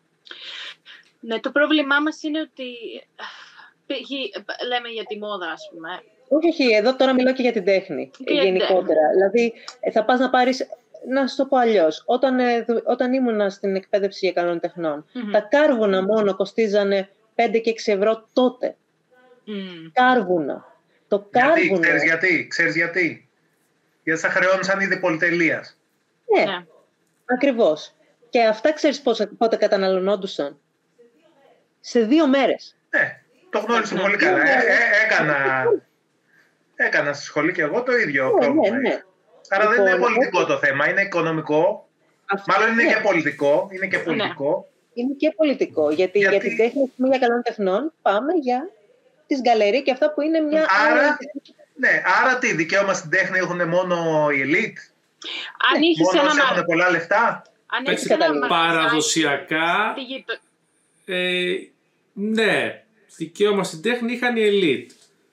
Ή αυτοί που είχαν πλούσιους Παραδοσιακά, γκόμενους. όχι Σπύρο, όχι Σπύρο. Παραδοσιακά όλοι είχαν δικαίωμα στην τέχνη γιατί η πρώτη τέχνη που ανακαλύφθηκε ήταν στις σπηλιές. Την κάνανε οι σπηλιάνθρωποι, που φτύναν τα χέρια και ζωγραφίζανε βίσονες. Εντάξει, τώρα μιλάμε για το πιο καπιταλιστικό σύστημα. Για... Ε. Εγώ μιλάω για το, για το χύπικο επίσης σύστημα που πιστεύω θα φτάσουμε κάποια στιγμή όπου θα υπάρξει και το μαγαζάκι της γειτονιάς, θα φτιάχνει τα καρβουνάκια του και θα τα παίρνεις από το καρβουνάκι του και θα τα πληρώνεις σωστά. Π.χ. Και θα, θα υπάρξει και η μοδίστρα και θα παίρνεις από τη μοδίστρα και θα το φοράς το ίδιο το ρημάδι το φόρεμα μέχρι να χαλάσει. Ναι, παιδί μου, αλλά υπάρχει λόγος που αυτά τα επαγγέλματα κα- εξαφανίστηκαν. Γιατί δεν βγαίναν οικονομικά οι άνθρωποι με αυτό το μοντέλο που λες. Να ζήσουν. Δεν βγαίνουν ναι, τώρα οικονομικά ούτε με το μοντέλο που έχουμε. Οπότε θα ξαναγυρίσουμε κύκλους κάνει. Θα ξαναγυρίσουμε. Όχι, δεν δεν είναι ότι Δεν δεν είναι βγαίνανε, κακό. δεν- δεν είναι ότι δεν βγαίνανε οικονομικά, είναι ότι τους κατάπιε βιομηχανική επανάσταση. Ναι. Και Ναι. θα, και θα, Ένα ήταν θα η βιομηχανική κάνει και- επανάσταση. Καθυστέρησε βέβαια. Καθυστέρησε αρκετά για να ευτελιστεί εντελώς, γιατί υπήρχε πάντα το adaptability. Αλλά έφτασε σε ένα σημείο που πλέον σταμάτησε να είναι και οικονομικά συμφέρον, να υπάρχει ένα οικονομικό συμφέρον, με αποτέλεσμα όποιος ήταν γόνο οποιοδήποτε, ε, οποιοδήποτε ατόμου σε αυτούς τους κλάδους, να του λένε ότι κοίτα να δεις, ναι, αυτό δεν βγάζει λεφτά, κάνε κάτι άλλο. Με αποτέλεσμα πλέον να μην υπάρχει και εκπαίδευση για κάτι τέτοιο. Μμμ. Οπότε Όχι, και να δεν- θέλουμε δεν μετά βγαίνανε. Δηλαδή, δεν είναι η βιομηχανική επανάσταση. Εμεί του Γκίζη είχαμε, όταν ήμουν εγώ μικρό παιδί, είχαμε 4-5 τσαγκάριδες και 10 μοδίστρες. Και τώρα δεν έχει μείνει κανείς. Ένας Πακιστανός μόνο που ήρθε τώρα. Ναι. Ξέρεις Ε, γιατί, γιατί, οικονομικά δεν βγαίνει. Γιατί δεν βγαίνουν οικονομικά Γιατί από ένα σημείο και μετά. δεν Γιατί φτιάχνονται όλοι τα πηγαίνουν και παπούτσια. αγοράζαν καινούργια παπούτσια. Μμ. Δεν πηγαίνουν να φτιάξουν τα Τι- Τι παλιά. παπούτσια, τι παπούτσια αγοράζανε; Δεν ξέρω, δεν Τα έχω παπούτσια που ιδέα. βγαίνουν στο ριδόν από τα εργοστάσια. Μπράβο. Στα λόγια μας έρχεται Σπύρο. Το ίδιο που γίνεται με το AI, ας πούμε. Και τι, Και εδώ και τι, λοιπόν, και τι ναι, τέχνη γυρνάμε αγοράζεις. τώρα πίσω στο AI και έχει γίνει λοιπόν αυτή η κατάσταση. Είναι αυτό που είπα πριν, ότι θα πάει full circle και θα φτάσουμε σε Μμ. ένα σημείο που θα γυρίσουμε πάλι σε αυτό. Ναι, αλλά δυστυχώς θα φτάσουμε σε ένα σημείο μηδέν, γιατί κανένας πλέον δεν θα. Θα φτάσουμε σε ένα σημείο που κανείς δεν θα είναι εκπαιδευμένος πλέον σε μια σωστή καλλιτεχνική ε, δεξιότητα. Και θα πρέπει να θα γυρίσουμε πίσω στο μηδέν. Θα γυρίσουμε πίσω στο, στο ότι θα υπάρχουν κάποιοι ε, που θα έχουν μείνει, θα είναι οι μάστορες ας πούμε της τεχνης οι οποίοι δεν θα μπορέσουν να ανταπεξέλθουν ε, στη ζήτηση που μπορεί να δημιουργηθεί, δεν θα μπορέσουν να εκπαιδεύσουν κάποιον άλλον. Μπορεί να είναι και σε πολύ μεγάλη ηλικία, δεν το ξέρουμε αυτό, δεν ξέρουμε πόσο θα τραβήξει όλη αυτή η ιστορία. Και, δεν θα, και θα πρέπει όλοι να εκπαιδευτούν από το μηδέν. Είμαι αισιόδοξη. άλλα προβλήματα αργότερα, γιατί κανείς δεν θα θέλει να πληρώσει όλα αυτά τα πράγματα. Είμαι αισιόδοξη όμως εγώ, Ευαγγελία. Πιστεύω ότι, ε, πιστεύω ότι εκείνη που πρέπει να χτυπήσουμε και να πούμε ότι θα διατηρήσουμε συγκεκριμένες τεχνικές και θα διατηρήσουμε συγκεκριμένη νοοτροπία και θα, θα εκπαιδευτούμε και σαν καταναλωτές και σαν παραγωγή και θα, και θα αλλάξουμε την νοοτροπία μας. Και πιστεύω ότι θα γίνει full circle, όπως λες, και θα, ξανα, και θα ξαναφτάσουμε σε ένα πιο λογικό σημείο, όχι αυτή την τρέλα και τη μανία που είμαστε τώρα. Δεν θα κρατήσει για πάντα αυτή η τρέλα. Ό,τι σχεδιάζεται με το χέρι πλέον θα θεωρείται vintage. Ναι, Εγώ θα θα θεωρείται είδος πολυτελείας.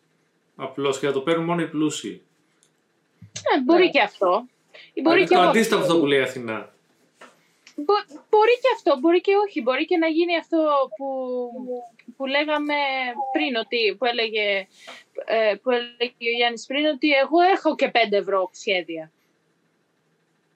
Ναι, αλλά αυτό πάλι θα δείξει το ότι εσύ σαν καλλιτέχνη δεν κοστολογείς τον εαυτό σου, άρα γιατί δεν το έχεις και τσάμπα. Όπως όλοι οι μάστορες, σε όποιο επάγγελμα για να πας που έχει μάστορες, έτσι, έχεις τους μάστορες που είναι φτηνοί και έχεις τους μάστορες που είναι μάστορες, ακριβή. Θα, θα, θα φτάσεις σε μια πιο λογική, έτσι, φυσιολογική κατάσταση το πράγμα. Δεν είναι ακριβώς έτσι, Ευαγγελία ε, λειτουργεί διαφορετικά. Όταν αρχίζει και μπλέκει η τέχνη με το εμπόριο, είναι... Εγώ ναι, δηλαδή το βλέπω και για μένα δουλεύει, όπως, δηλαδή η φιλοσοφία που ακολουθώ και ε, το, το σύστημα είναι λίγα από πολλούς, όχι πολλά από λίγους. Ναι. Έτσι και μεγαλώνει το αγοραστικό σκηνό και γίνεται η δουλειά σου πιο γνωστή ε, και συντηρείς ένα κοινό το οποίο θα συντηρήσει εσένα, ουσιαστικά είναι μια ε, αλληλεπίδρουσα ε, αχ, θα, θα το πω, πω, πω, θα είναι φοβερό, κάτι θα το βρω. Είναι αλληλεπίδρουσα... Ανταλλαγή, συναλλαγή. Συναλλαγή, μπράβο. Μπράβο ρε Αθηνά. Μπράβο ρε Αθηνά. Είναι μια, ναι, Λοιπόν, εμένα μου άρεσε πολύ αυτό που είπες. Θα το βάλω σε μπλουζάκι. Το interactive transaction. Πολύ ωραία. Ναι. Πρέπει να το βάλουμε στον τίτλο του βίντεο. Αυτό, λίγα από πολλούς. Είναι τρομερό αυτό που είπες. Και αυτή είναι η λύση. Ο καθένας μας, ό,τι μπορεί λίγο-λίγο, να δίνει Εδώ, τα λεφτάκια του με, με, με, με, κατανόηση του πού τα δίνει και τι κάνει. Αυτό Πρέπει βέβαια, να σέβεσαι, επειδή βρισκόμαστε σε καπιταλιστική κοινωνία, ε, και οι περισσότεροι δεν το κάνουν, λειτουργούν ασύνδετα. Πρέπει να τον σέβεσαι τον καταναλωτή. Να του δίνεις προϊόντα και σε τιμή και σε ποιότητα που να δείχνει ότι τον σέβεσαι και τον σκέφτεσαι. Αυτό δεν το κάνουν πολύ. Και από τις δύο μεριές. Καμία μεγάλη εταιρεία δεν το κάνει πλέον. Αυτό και αυτό είναι από τώρα, ότι είναι μια πολύ λεπτή γραμμή και αυτό δυστυχώς είναι κάτι το οποίο εκπαιδεύεσαι, συνήθως ο κόσμος εκπαιδεύεται μέσω εμπειρίας, κανονικά δεν θα έπρεπε. Αυτό για να καταλάβεις στη γραφιστική αυτό είναι ειδικό μάθημα. Ε, πώς κάνεις κοστολόγηση και ποια είναι η ηθική του επαγγέλματος. Ε, υπάρχει... Βαρετά ήταν αυτά. Προσέξτε, εγώ μιλάω για τα βιβλία τώρα, έτσι. Στη, στο ναι. εμπόριο βιβλίο αυτό ήθελα να πω, ότι εσύ ας πούμε τώρα είπες αυτό, το ότι έχω κάτι το οποίο, έχω το artwork το οποίο είναι το αυτοκμό μου, είναι το artwork μου, ας πούμε, και έχω μετά και τα πιο μικρά και μπορώ μετά να πιάσω και περισσότερους πελάτες και τα λοιπά και τα λοιπά και έχω τη, την ποιότητα τη δικιά μου ας πούμε, απλά με λιγότερα πράγματα για να μπορεί ο καθένας να έχει το κομματάκι του. Κάτι το οποίο το έχουν κάνει και άλλοι καλλιτέχνες με sketchbooks ε, ή με μικρά calendars κλπ. κλπ, κλπ. Αυτό είναι η αντίστοιχη προστασιμότητα. Αυτό τώρα είναι εκεί που πρέπει να εκπαιδευτεί ο καταναλωτής. Αυτή είναι η διαφορά τώρα. Ότι ε, εδώ τώρα έχουμε γυρίσει το τέτοιο. Πάμε σε αυτό που λες εσύ Αθηνά που έλεγες πριν, ότι α, οι καταναλωτές πρέπει να το γυρίσουν αλλιώς. Εκεί λοιπόν υπάρχει αυτό το ότι πρέπει να εκπαιδευτούν οι πολλοί καλλιτέχνες σε αυτή τη λεπτή ισορροπία του πώς θα μπορώ να είμαι προσβάσιμος σε ένα ευρύ κοινό, χωρίς να υπάρχει πρόβλημα και πώς οι καταναλωτές θα εκπαιδευτούν ώστε να μην υποτιμούν αυτή την προσβασιμότητα. Γιατί υπάρχει υποτίμηση λόγω της προσβασιμότητας πολλές φορές. Mm. Α, είσαι φτηνός γιατί, ξέρω εγώ, είσαι άχρηστος. Α, είσαι φτηνός και εδώ γιατί έτσι και αλλιώς και αλλιώτικα. Α, και στην τελική κάτω. Θα παρέμβω εδώ. Θα παρέμβω εδώ και θα σου πω ότι είναι πάρα πολύ σπάνιο αυτό. Ε, το βλέπω γιατί πηγαίνω σε τόσα convention κάθε χρόνο και έχω επαφή με παίζει και χιλιάδες άτομα κάθε μέρα στα convention αυτά, έτσι. Ε, δεν σκέφτονται έτσι. Και το κοινό, ας πούμε, που ακολουθεί εμένα και έρχεται και αγοράζει τα βιβλία μου, έχει εκπαιδευτεί με ποιο τρόπο; Εγώ ήμουν υπεύθυνος γι' αυτό. Αυτό ε, ήθελα να Εγώ ήμουν υπεύθυνος στο να εκπαιδεύσω το κοινό μου, γιατί ε, έχω ρε παιδί μου μία αλφα ποιότητα, η δουλειά μου έχει μία αλφα ποιότητα. Το κοινό πλέον έρχεται στο τραπέζι μου ή στον εκδοτικό μου πλέον στο περίπτερο για αυτή την ποιότητα. Και πλέον δεν είναι η ερώτηση «Α, πόσο ακριβό είναι αυτό σε σχέση με το άλλο». Αυτό μπορεί να το ρωτήσει κάποιος που έρχεται για πρώτη φορά, που θέλει να επενδύσει, ας πούμε, να δει τι, τι σκατά φτιάχνεις, ρε παιδάκι μου. Οπότε να σου πει, ε, ας πάρω πρώτα το φθηνό, να δω τι είναι και άμα μου αρέσει θα επενδύσω και στο πιο ακριβό. Δεν σου λένε τώρα κόψε κάτι, κόψε κάτι. Όχι, ναι, αυτό δεν έχει συμβεί ποτέ. Αυτό είχε συμβεί, ξέρεις που μόνο. Ναι. Είχε συμβεί μόνο σε prints με fan art. Και φρόντισα και από τα τραπέζια μου πλέον έχω κόψει σχεδόν εξ ολοκλήρου τα fan art. Και για μένα, παράπονο μου το έχω από την ελληνική κοινότητα. Κόψτε τα παζάρια με τους καλλιτέχνες. Δηλαδή είναι πολύ μαλακή αυτό το πράγμα. δηλαδή, είναι παγκόσμιο φαινόμενο, δεν είναι μόνο στην Ελλάδα. Όχι, στην Ελλάδα είναι πολύ πιο πολύ ρεσί. Δηλαδή αυτό το πράγμα που εσύ έχεις κάτι με τα χεράκια σου και το κοστολογείς και είναι τώρα σου λέει Όλα το πάρω για 5 ευρώ λιγότερα. Όχι, ρε φίλε, εδώ στα τα ρημάδια. Τι είναι, ένας καφές είναι, ας το καλό σου. Εκεί όμως έρχεται, έρχομαι εγώ και σου λέω ότι φταίνε και οι δημιουργοί σε αυτό. Γιατί όταν πάμε στο ίδιο convention, ας πούμε, με ένα, μία αυτοέκδοση που έχω κάνει εγώ, ένα μικρό, ε, να το διαβάσεις, να γελάσεις, να σου φύγει, ρε παιδί μου, 25 σελίδες και στο δίνω 5 ευρώ. Και το αντίστοιχο 25 σέλιδο το δίνει ο άλλος 15. Εκεί ποιος φταίει; Και έχουμε κάνει τη συζήτηση πριν και σου έχω πει όλα αυτά που σας είπα πριν. Ότι να στοχεύεις σε λίγα από πολλούς, ρε παιδί μου. Μπορεί mm. δεν τη δουλειά σου αξίζει και την κοστολογή, αλλά αυτή τη στιγμή μια επένδυση στον ίδιο στον εαυτό για να χτίσει ένα κοινό. Να, κάνεις, να δώσεις προς τα έξω μια ποιοτική δουλειά η οποία ενδεχομένως, ρε παιδί μου, ε, συνήθως η κοστολόγηση είναι όσο είναι το κόστος παραγωγής επί τρία. Είναι και το θέμα προϊόντος βέβαια. Ποιο είναι ναι. το προϊόν; Τι είναι το προϊόν; Αν ας πούμε ένα κόμικ. Για σου λέω τώρα εγώ. Ναι, Ευαγγελία, μιλάει για πολύ συγκεκριμένο πράγμα. Γι' αυτό έκδοση σου λέω εγώ τώρα. Ναι, για ένα... αυτό λέω. Αυτό λέω, αυτό λέω. Ναι, παιδί μου, γιατί έχεις να καλύψεις, ξέρω εγώ, το ΦΠΑ σου, το κόστος της εκτύπωσης, ναι, ναι, το, το τραπέζι ας πούμε, που σου κόστησε το convention. Οπότε βάζεις ε, την τιμή που, του κόστους επί τρία για να καλύψεις και τα έξοδα που έκανες ήδη, ρε παιδί μου, κατάλαβες; Δηλαδή δεν είναι. Ε, αλλά μιλάμε τώρα για άλλους οι οποίοι λένε: Άκου να δεις, εγώ είμαι από την καλών τεχνών και θα το χρεώσω 20 ευρώ το ίδιο πράγμα. Εντάξει, να σου πω κάτι, δικαίωμα. Άστο μα. Ναι. Βρε, δικαίωμα είναι, αλλά μετά γκρινιάζουν γιατί δεν πουλάει. Εκεί είναι αυτό που λέει ο, Γιάννης. Αυτό που λέει ο Γιάννης έχει δίκιο, γιατί εδώ πάμε τώρα στο άλλο. Τι είναι; Μην ξεχνάς τι δίνεις, τι προϊόν δίνεις και τι υποτίθεται είναι αυτό το πράγμα. Είναι με τη λογική, ας πούμε, το... Θα... Είναι, είναι κόμικ, π.χ. Ένα κόμικ, αυτό έκδοση, έτσι. Εκεί δεν μπορείς να απαιτήσεις πολλά χρήματα. Πολλά χρήματα μπορεί να απαιτήσεις, ξέρω εγώ, με ένα πίνακα. Μπορεί να απαιτήσεις με κάτι το οποίο τέλος πάντων μπορείς. Ε, γιατί υπάρχει. Πώς να σου το πω έτσι, η αγορά που λεμε Πρέπει να ξέρει κάποιος την αγορα Και αυτή η αγορά, αν, είναι, αν κυμαίνεται σε κάποιες α- συγκεκριμένες τιμές ως επιτοπλίστων, από 5 μέχρι 10 ευρώ σου λέω εγώ τώρα π.χ. Το να κάνεις εσύ έξτρα δουλειά είναι γιατί εσύ περισσότερο το κάνεις για τη δικιά σου τέχνη και όχι για να ανεβάσεις το προϊόν σε κόστος. Μμμ. Κυρίως γιατί δεν απευθύνεσαι ούτε σε αυτόν τον κόσμο που θα το αγοράσει, Μμμ. ούτε, σε, ούτε κάνεις ένα προϊόν διαφορετικό. Μμμ. Κάνεις ακριβώς αυτό το προϊόν το οποίο στην αγορά είναι 5 με 10 ευρώ. Μμμ. Ε, είναι το ίδιο, ας πούμε, το ίδιο θα ισχύσει ο- άμα εγώ ας πούμε, πάω να κάνω στα, ε, στα ρούχα π.χ. Μμμ. Ένα παράδειγμα για να πω, ένα παράδειγμα αντίστοιχο. Αν εγώ πάω να κάνω, ξέρω εγώ, ε, ένα, μια φούστα, δεν μπορώ να τη χρεώσω πάνω από ένα κόστος μίας φούστας. Μμμ.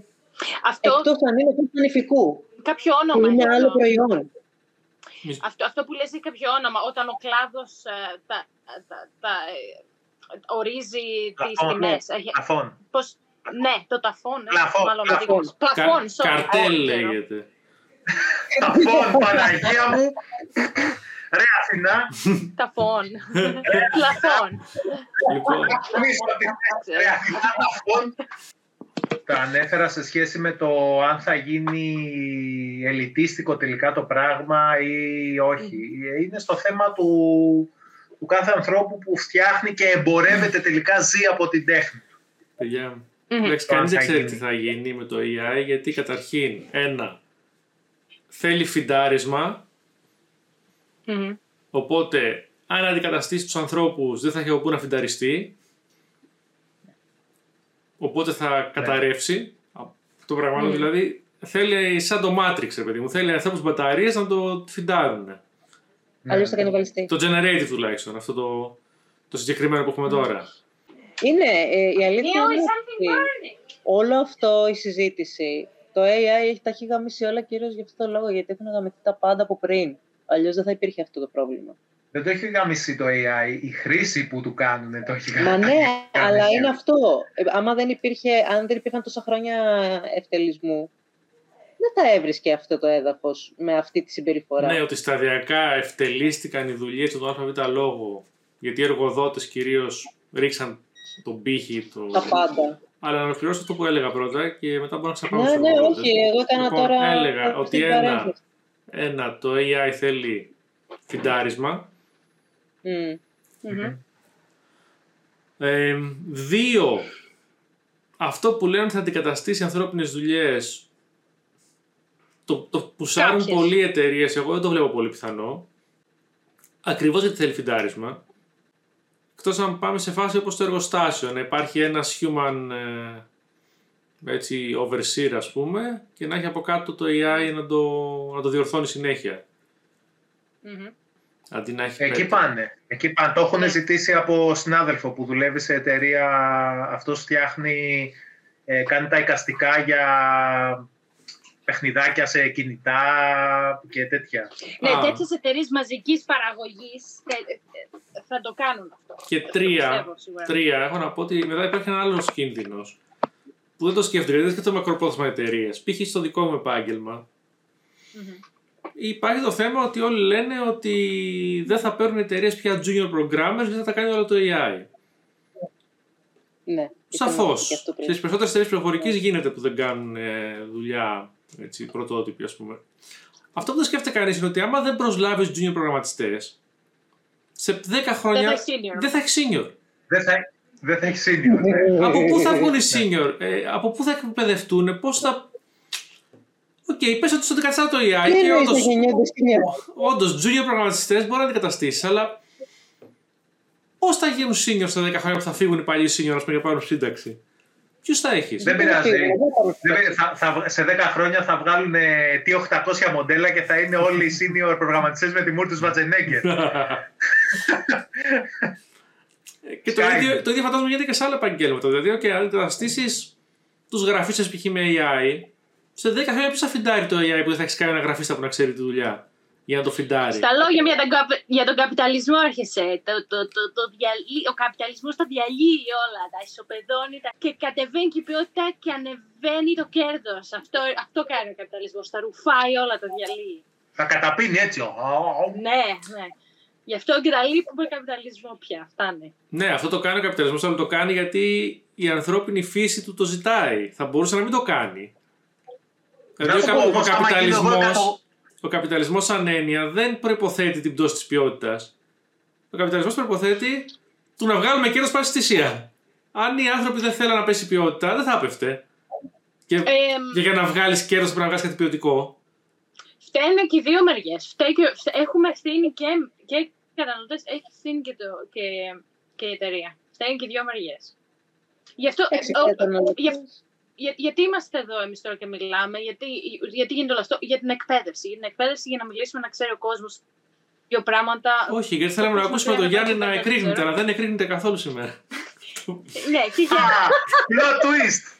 Plot twist. Είδε, θα σε βάλουμε για clickbait μπροστά μπροστά. Έτσι, Να έτσι. κρίνεσαι. ναι, ναι. Και να είναι ζένο, μ' άκουσε. Ναι, ναι, ναι. Ναι, θα απογοητευτούν, σου λέει τι έγινε εδώ, όχι; Τι, AI, ταΐσατε την κουβέντα AI και δεν βγήκε.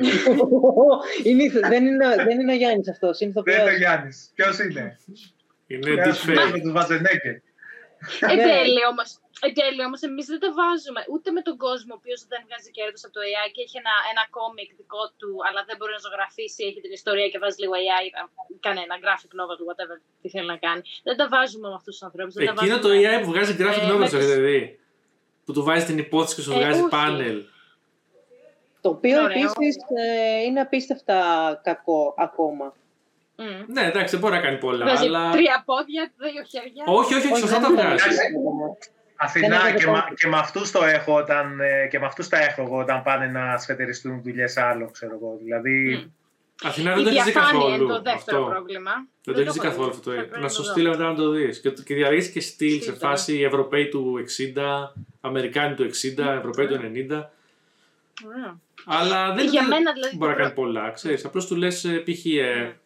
ε, robot ε, going in the desert with an old man, ας πούμε. Και σου βγάζει 5-6 πανελάκια, χωρίς διαλόγους και τέτοια. Μμμ. Προφανώς δεν, μπορεί, δεν κάνει διαλόγους. Μμ. Το θέμα είναι τι γίνεται όταν αυτά Ναι, τα, εντάξει, για μένα τα τσεϊνάρεις. Τα βάλεις σε μια αλυσίδα. Μμμ. Εκεί είναι που Α, μπορεί ναι, αν να... το πάρει ένας μικρός συγγραφέας αυτός και το κάνει αυτό και το χρησιμοποιήσει για λίγο, οκ. Αν, το- αν αρχίσεις και βγάζεις λεφτά από αυτό, ναι, είναι λίγο. ε, Οκ, πάρε έναν άνθρωπο άμα βγάζεις λεφτά. Ε, δεν με ενοχλεί επίσης ούτε αν μια εταιρεία είναι διαφανής από την αρχή και πληρώσει ένα καλλιτέχνη λιγότερα λεφτά και του πει δέχεσαι να τα κάνω τα υπόλοιπα με AI και να χρησιμοποιήσει τη δουλειά σου και πει ο καλλιτέχνης δέχομαι και μετά όταν βγάλει το προϊόν πει, προϊόν πει να είναι με AI, okay. ούτε αυτό με ενοχλεί εμένα προσωπικά. Αυτό είναι διαφάνεια. Ε, ναι. Ε, δεν με ενοχλεί επίσης ο γραφίστας να το χρησιμοποιήσει μαζί με όλα τα υπόλοιπα εργαλεία του καθόλου. Και δεν με ενοχλεί. Αρκετά πράγματα τέλος πάντων που το AI δεν με ενοχλεί. Ο καπιταλισμό με ενοχλεί. Μα εκεί καταλήγει όλο. Το Ναι. ότι δεν φταίει ούτε ο καθένας που το χρησιμοποιεί για προσωπική του χρήση, ούτε Μμ. κάποιος που το χρησιμοποιεί σαν εργαλείο. Το πρόβλημα είναι καθαρά το πώς χρησιμοποιείται από τις εταιρείες και τους Ναι, ναι. εργοδότες. Εγώ νομίζω Τους ότι με μεγάλους ένα, με ένα εργοδότες. παγκόσμιο νόμο απλώς ότι κοίτα να δεις, δεν μπορεί να πουλήσεις τίποτα που είναι generated από AI, θα έλεγε όλο το θέμα σε δύο μέρες, ας πούμε. Ω, ναι. Δεν ένα χρειάζεται νόμο τίποτα ομπρέλα άλλο. εννοείς. Ναι, ένα νόμο ομπρέλα παγκόσμιο, ρε παιδί, να το βγάλει παγκόσμιο οργανισμό εμπορίου. εντάξει, κοίτα, για να λέμε και τους τραβού το δίκαιο, κάποιες εταιρείες έχουν πάρει σαφέστατη θέση, έτσι. Μμμ. Ε, έχουν απολύσει τύπους που τους είχαν προσλάβει να κάνουν εξώφυλλο και τους πιάσανε να, να παραδίδουν δουλειά AI. Ε, έχουν βγει και έχουν δηλώσει ας πούμε, ότι παιδιά μην μας στέλνετε AI, δεν θα τα κάνουμε δεκτά. Υπάρχουν τα convention όπως ήταν Μμμ. το, και το Athens Con και το Comic Con που βγήκαν Μμμ. ξεκάθαρα και είπαν ότι παιδιά δεν δεχόμαστε στο Artist Alley ε, τέτοιες δημιουργίες Μμμ. ώστε να βγάλουν κάποιοι λεφτά στην Είναι πλάτη σημαντικό. ας πούμε ε, Μμμ. άλλων καλλιτεχνών. Ε, Βεβαίως. έχουν αρχίσει και γίνονται κινήσεις. Αυτές οι κινήσεις ε, γίνονται ακριβώς για να μαθευτεί το πρόβλημα. Ναι. Μπράβο. Καταλαβες. Ναι. Και εμείς Γιατί, γι' αυτό εδώ μιλάμε, για να μαθευτεί Βέβαια. το ε, πρόβλημα. ναι. Βέβαια. Η φάση, Γιατί «Α, υπάρχει γιατί είναι αυτό το πρόβλημα στη πρόβλημα, κάτσε να χρήση. δω». όχι στο εργαλείο. Το εργαλείο κάποια στιγμή θα φτάσει σε ένα σημείο θα, που θα βγάζει και ένα αποτέλεσμα. τέλος πάντων. Η χρήση του είναι το θέμα. Εκεί, είναι- Ναι. εκεί είναι το, το πρόβλημα. Μμμ. Ένα μαχαίρι μπορείς να το έχεις για να κόβεις πατάτες, αλλά μπορείς να σφάξεις και κόσμο. Ακριβώς. Ε, τελικά όλοι συμφωνούμε σήμερα. Δεν έχουμε διαφωνήσει. Απαράδεκτο. ότι, ότι εσύ δεν διαφώνησες με το Σπύρο κουφό. Ποιος, εγώ; Ναι. Εγώ Ε, ήθελα- διαφωνήσαμε στο πλάγιαρισμα, έτσι υπήρξε μια ένταση. Μια ένταση. Ανέβηκανε. Κοίτα να σου πω κάτι. Η Φανταστικά. αλήθεια είναι ότι εγώ, ας πούμε, που είμαι εντελώς άτεχνος στη ζωγραφική και αυτά, και για μένα ο Γιάννης, ας πούμε, είναι ζωγράφος. Αλλά πάω στα μουσεία, ας πούμε. Ε, βλέπω τους πίνακες, ρε παιδί μου. Μ' αρέσει πολύ. Έχω πάει σε πάρα πολλά μουσεία στη ζωή μου. Αλλά αν βλέπω Δεν σου τώρα. κάνει κούκο, Σπύρο μου. Δεν σου κάνει κούκο όταν βλέπεις τους πίνακες. Μου κάνει κούκου ψυχολογικά, αλλά όταν. Ορίστε, ε, αυτό μια- αυτό όταν είναι ρε πολλά. παιδί μου βλέπω, ας πούμε, το Rembrandt, τους μαθητές του Rembrandt, τους μαθητές των μαθητών του Rembrandt, τους αντιγραφείς του Δεν Rembrandt, μοιάζουμε. εγώ δεν βλέπω διαφορά. Και να μου βάζει και ένα Η AI αλήθεια δίπλα είναι του αυτή. Rembrandt, δεν θα έβλεπα διαφορά. Αφού Σπύρο μου είσαι τσοπάνης. Ακριβώς. Δεν ξέρεις να ξεχωρίζεις.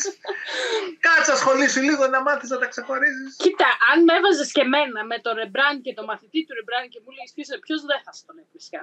Να λέμε και τους στραβού το δίκαιο. Ή ας πούμε το Καραβάτζιο που μου αρέσει, ας πούμε. Όλοι αυτοί που κάνουν το Καραβάτζιο παρόμοια, δεν μπορώ να το δω και να πω αυτός δεν είναι Καραβάτζιο, είναι ο Έλα, Μιτσελάτσιος. ξεχωρίζει ο καράβια. Η αλήθεια είναι Ο, ότι ο Μιτσελάτσιο. οι Όπως περισσότεροι λέγανε, ρε στα παιδί μου. θέματα τέχνης.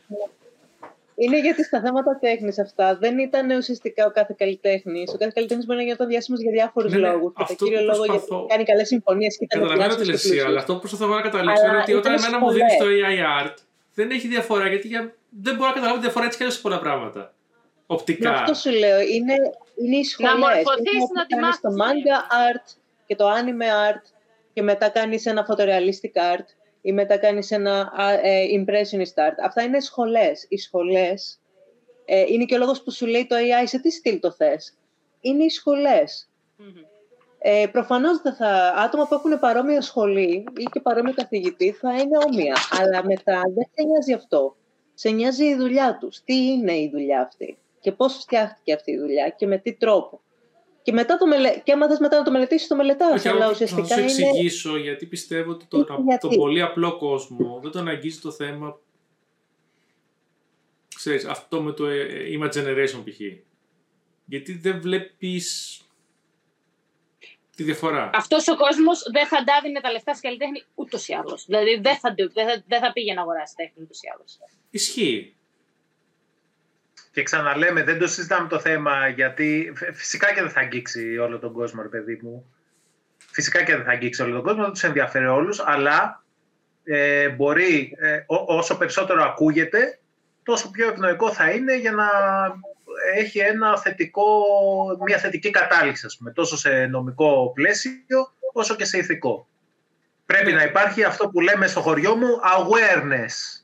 Συμφωνώ, αλλά ξέρεις τι, δεν βλέπω κανένα να φωνάζει ας πούμε, για τους junior προγραμματιστές που κάνουν τη δουλειά τους από το AI, ούτε για τους γραφείς που Όχι, από το AI. φωνάζουμε. Όχι, φωνάζουμε. Πώς δεν φωνάζουμε; Τι εννοείς, άμα δεν βγείτε να πείτε ότι υπάρχει αυτό το πρόβλημα, πώς θα μαθευτεί το πρόβλημα, ρε Σπύρο, εμείς γιατί το φωνάζουμε για να μαθευτεί; Εδώ πέρα πάντως στο, στο φίλο μου τη δουλειά που δουλεύει σε τε- παιχνίδια φτιάχνει, προγραμματιστής είναι, ε, σε εταιρεία gaming το κοροϊδεύουν το AI, το σνομπάρουν, δεν το θέλουν, λένε ότι είναι χάλια και γενικά στο κλάδο το ψιλομπανάρουν οι εταιρείες εδώ, τουλάχιστον. Το μπανάρουν στο programming και στο art; Το programming. Γιατί στο art νομίζω ότι οι δεν, δεν το μπανάρουν ιδιαίτερα. Επίσης, είχαμε μια πολύ ωραία συζήτηση art. που βγάλαμε σήμερα που μιλάμε ένα βίντεο στο άλλο κανάλι, στο Retro Games Couple, που μιλάγαμε με έναν τύπο που κάνει συγγραφή παιχνιδιών, Έλληνα. Ναι. Και είχαμε και εκεί μια εκτενή συζήτηση για το AI στη συγγραφή των παιχνιδιών και στους χαρακτήρες του NPCs που έχει αρχίσει και δημιουργείται. ναι. Mm-hmm. Αυτός δεν πιστεύει ότι απειλεί τη δουλειά του. Εγώ νομίζω ότι απειλεί τη δουλειά του. Είναι δύο, είχαμε μια διαφωνία. Έχουμε μόνιμα μια διαφωνία σε αυτό. Αλλά. Δηλαδή υπάρχουν και πράγματα που δεν είναι μόνο το art, είναι συγγραφή, ας πούμε. Ίσως Ναι. να μην απειλείται η δουλειά Art του είναι τώρα. συγγραφή. Η συγγραφή είναι art. Ε, Τα- ρε θα παιδί μου, σου όταν πω, λέμε τα συγγραφή δεν είναι παιχνίδια μόνο τα το οποία- βιβλίο, είναι και το άρθρο της εφημερίδας. Είναι είναι- δεν είναι όλα art. Είναι Και ο, αυτό ο είναι κατάλογο εστιατόριο, ας πούμε. Δεν είναι art όλα οι συγγραφείς όταν γράφεις κάτι. Καλά. Κα- κάθε γραπτό δεν είναι art. Υπάρχουν και γραπτά που είναι τεχνικά. Δεν είναι όλα τα γραπτά τέχνη. Ναι. Υπάρχουν τα Εντάξει, manual Σπύρο, των προγραμμάτων και των συσκευών. Και Ναι. αυτά συγγραφή Α, είναι. α, άλλο αυτό ρε παιδί μου και άλλο όμως να φτιάξεις Ναι, αλλά ένα και αυτά χαρακτήρα υπάρχουν NPC τώρα άνθρωποι για που ένα τα κάνουν. παιχνίδι. Και θα χάσουν τη δουλειά τους οι Ναι, ρε, άνθρωποι μα, του AI. αλλά είναι άλλο πράγμα, άλλο πράγμα αυτό, άλλο η δημιουργική γραφή που απαιτείται για έναν χαρακτήρα. Μμμ. Στο χαρακτήρα πρέπει να δώσεις ζωή. Στο πώς θα δώσει τη βίδα στο ξύλο, εντάξει, τι ζωή να δώσεις. Κοίτα, Στο- έχει τη τον ζωή του NPC να καταλάβει ο άλλος τι γράφεις, αλλά ναι. Τον NPC που θα σου πει φέρε μου πέντε ψάρια. Ναι, οκ, Γιατί- θα βάλεις έναν AI να του γράψεις. Μμ; Όχι, σκεφτόμουν αυτό. Λέω ότι ακόμα και σε ένα manual τέτοιο τεχνικό πρέπει να ξέρεις να επικοινωνήσεις αυτό το πράγμα που θες να πεις για οδηγία για να μην πάει κανένα κατσαβίδι στους τοίχους. Σε manual τεχνικό φαντάζομαι θα περάσει και από health and safety, δεν θα περάσει. θα το τσεκάρει. Ε, βάλτε, αυτό, βάλτε αυτό το κατσαβίδι στον κόλο σας. Τέλος πάντων, Μα ναι, ναι, αλλά- φαντάζεσαι τώρα να πεις ένα AI να κάνει, τέτοια, να κάνει ένα manual τέτοιο, ας πούμε. Αλλά Και να Σπύρο, έχουν τα βάλει ίδια διάφορα. λέμε. Στις δυσκολοδουλειές, αυτά που βγαίνουν γρήγορα, αυτά που δεν τα πολύ κοιτάνε, πράγματα τα οποία μπορεί να είναι ξέρεις, λίγο αυτοματοποιημένα, όπως ο NPC που σου ζητάει να του φέρεις πέντε ψάρια και πρέπει κάποιος να του γράψει τις γραμμές. Ξέρεις, τέτοιες δουλειές θα τις πάρει το AI, ναι. Είναι μέχρι να αρχίσουν τα πρώτα θύματα να υπάρχουν. Το Ναι, πια. θα, θα συρρυκνωθεί ο κλάδος λιγάκι και οι φτηνές δουλειές, οι μικρές δουλειές θα φύγουν, ναι. Τώρα, in the long run, τώρα μπορώ- θα, θα μιλήσω και εγώ τώρα για πολιτική λίγο. Δεν καταλαβαίνω όλοι αυτοί οι πολιτικοί τι σκέφτονται ότι θα γίνει. Δηλαδή θα μικρύνουν όλοι οι κλάδοι και τι θα γίνουν όλοι αυτοί οι φτωχοί άνθρωποι που θα δημιουργηθούν οι άνεργοι, ας πούμε. Πού θα πάει. Ανταλλακτικό απελπισμένοι. εμπόριο, Σπύρο. Θα πάμε πίσω στις παλιές καλές εποχές θα πάμε. Θα γίνουν απελπισμένοι. Δεν θα αλλάξει το εμπόριο γιατί θα υπάρχουν νόμοι γι' αυτό. Θα σου πω εγώ, θα ακολουθήσουμε όλοι τον Τζον Κόνορ και θα πάμε να πολεμήσουμε τις μηχανές. Οκ.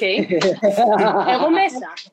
Εγώ ψάχνω μια ευκαιρία να ανοίξω hippie commune, να είμαστε όλοι εκεί, να, να έχουμε δυο κατσικούλες, δυο γαϊδαράκους. Να πας στη ας πούμε, Λιθουανία που υπάρχει. Ποιος εδώ θα και τις χρόνια. αρμέγει. αρμέγει. Δεν το θες να Αθηνά μου, κάνεις, ποιος θα ε. τις αρμέγει τις κατσικούλες και τους γαϊδαράκους. Ποιος, Εγώ, ποιος θα τα τα αρμέγει. γεράκια μου. Τα Εγώ ρομπότ, τι τα περίπου ρομπότ. χίπηδες. Ωραία θα είναι.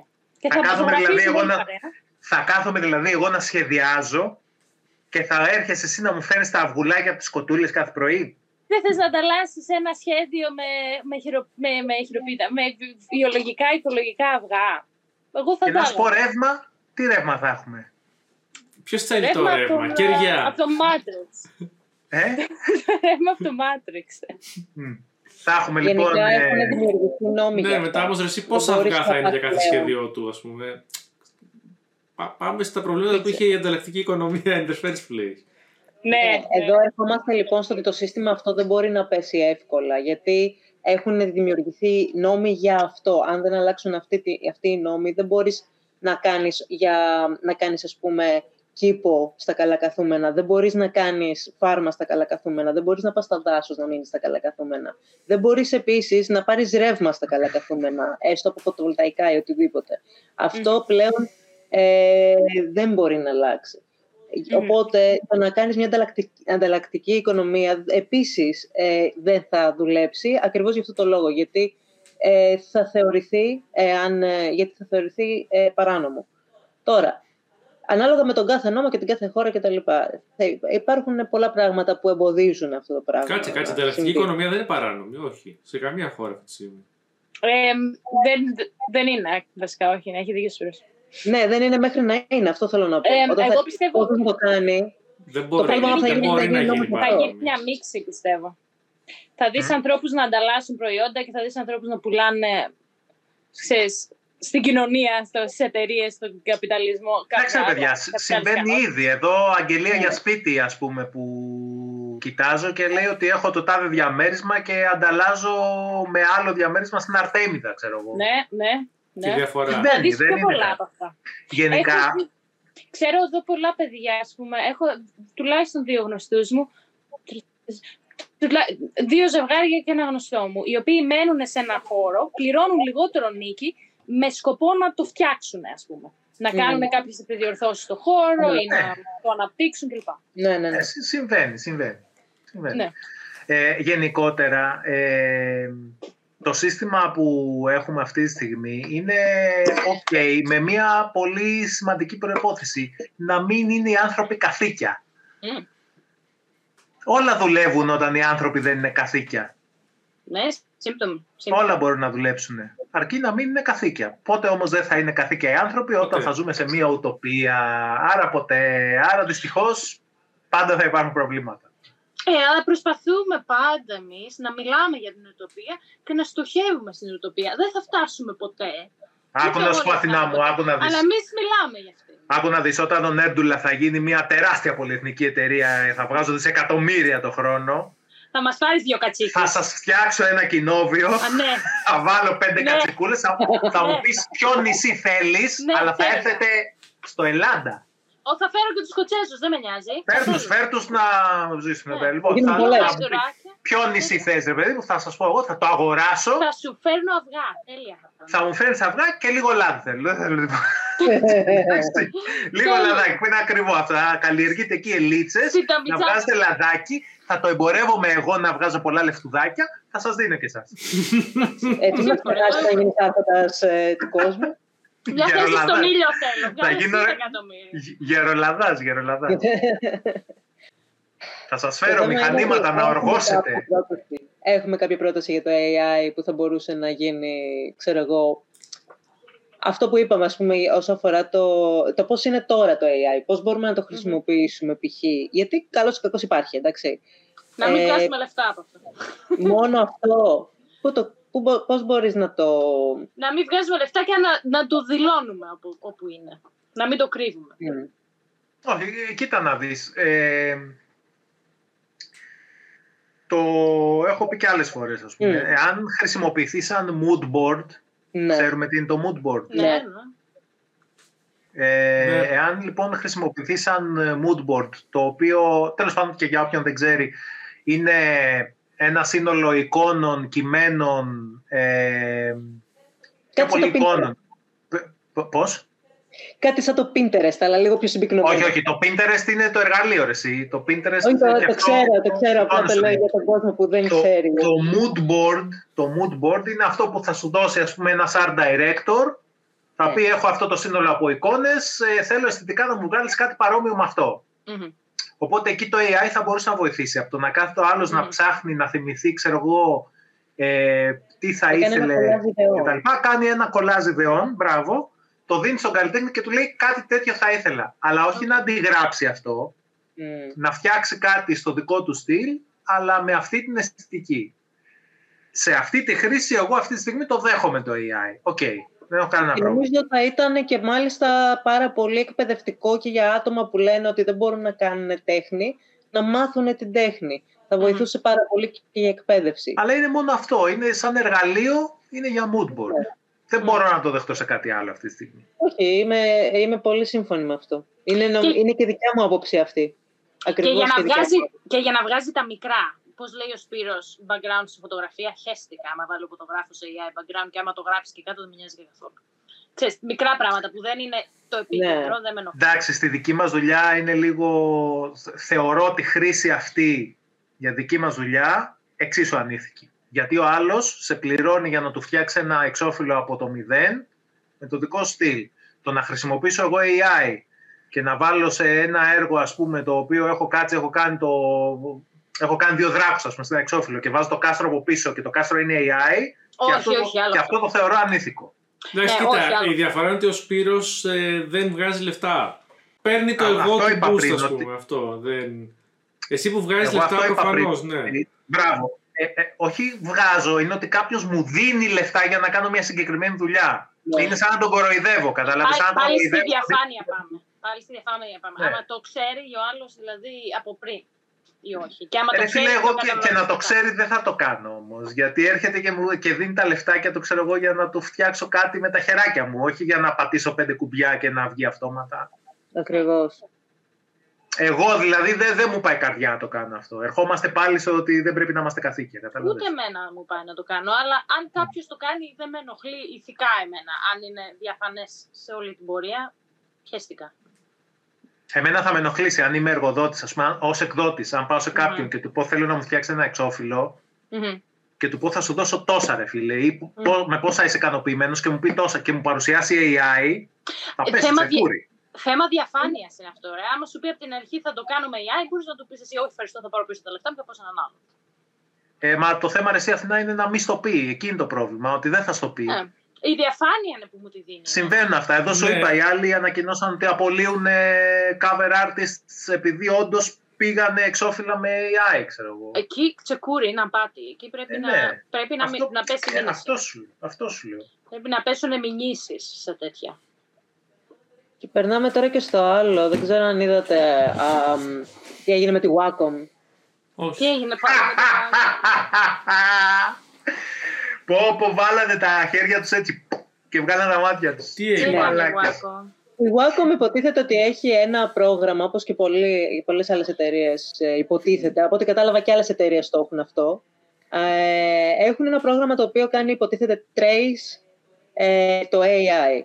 Έτσι ώστε όταν έχουν... Ε, ε, ε, αυτοί βάζουν πάντα ένα art για τα προγραμματά τους, για τα, για τα προϊόντα τους κτλ.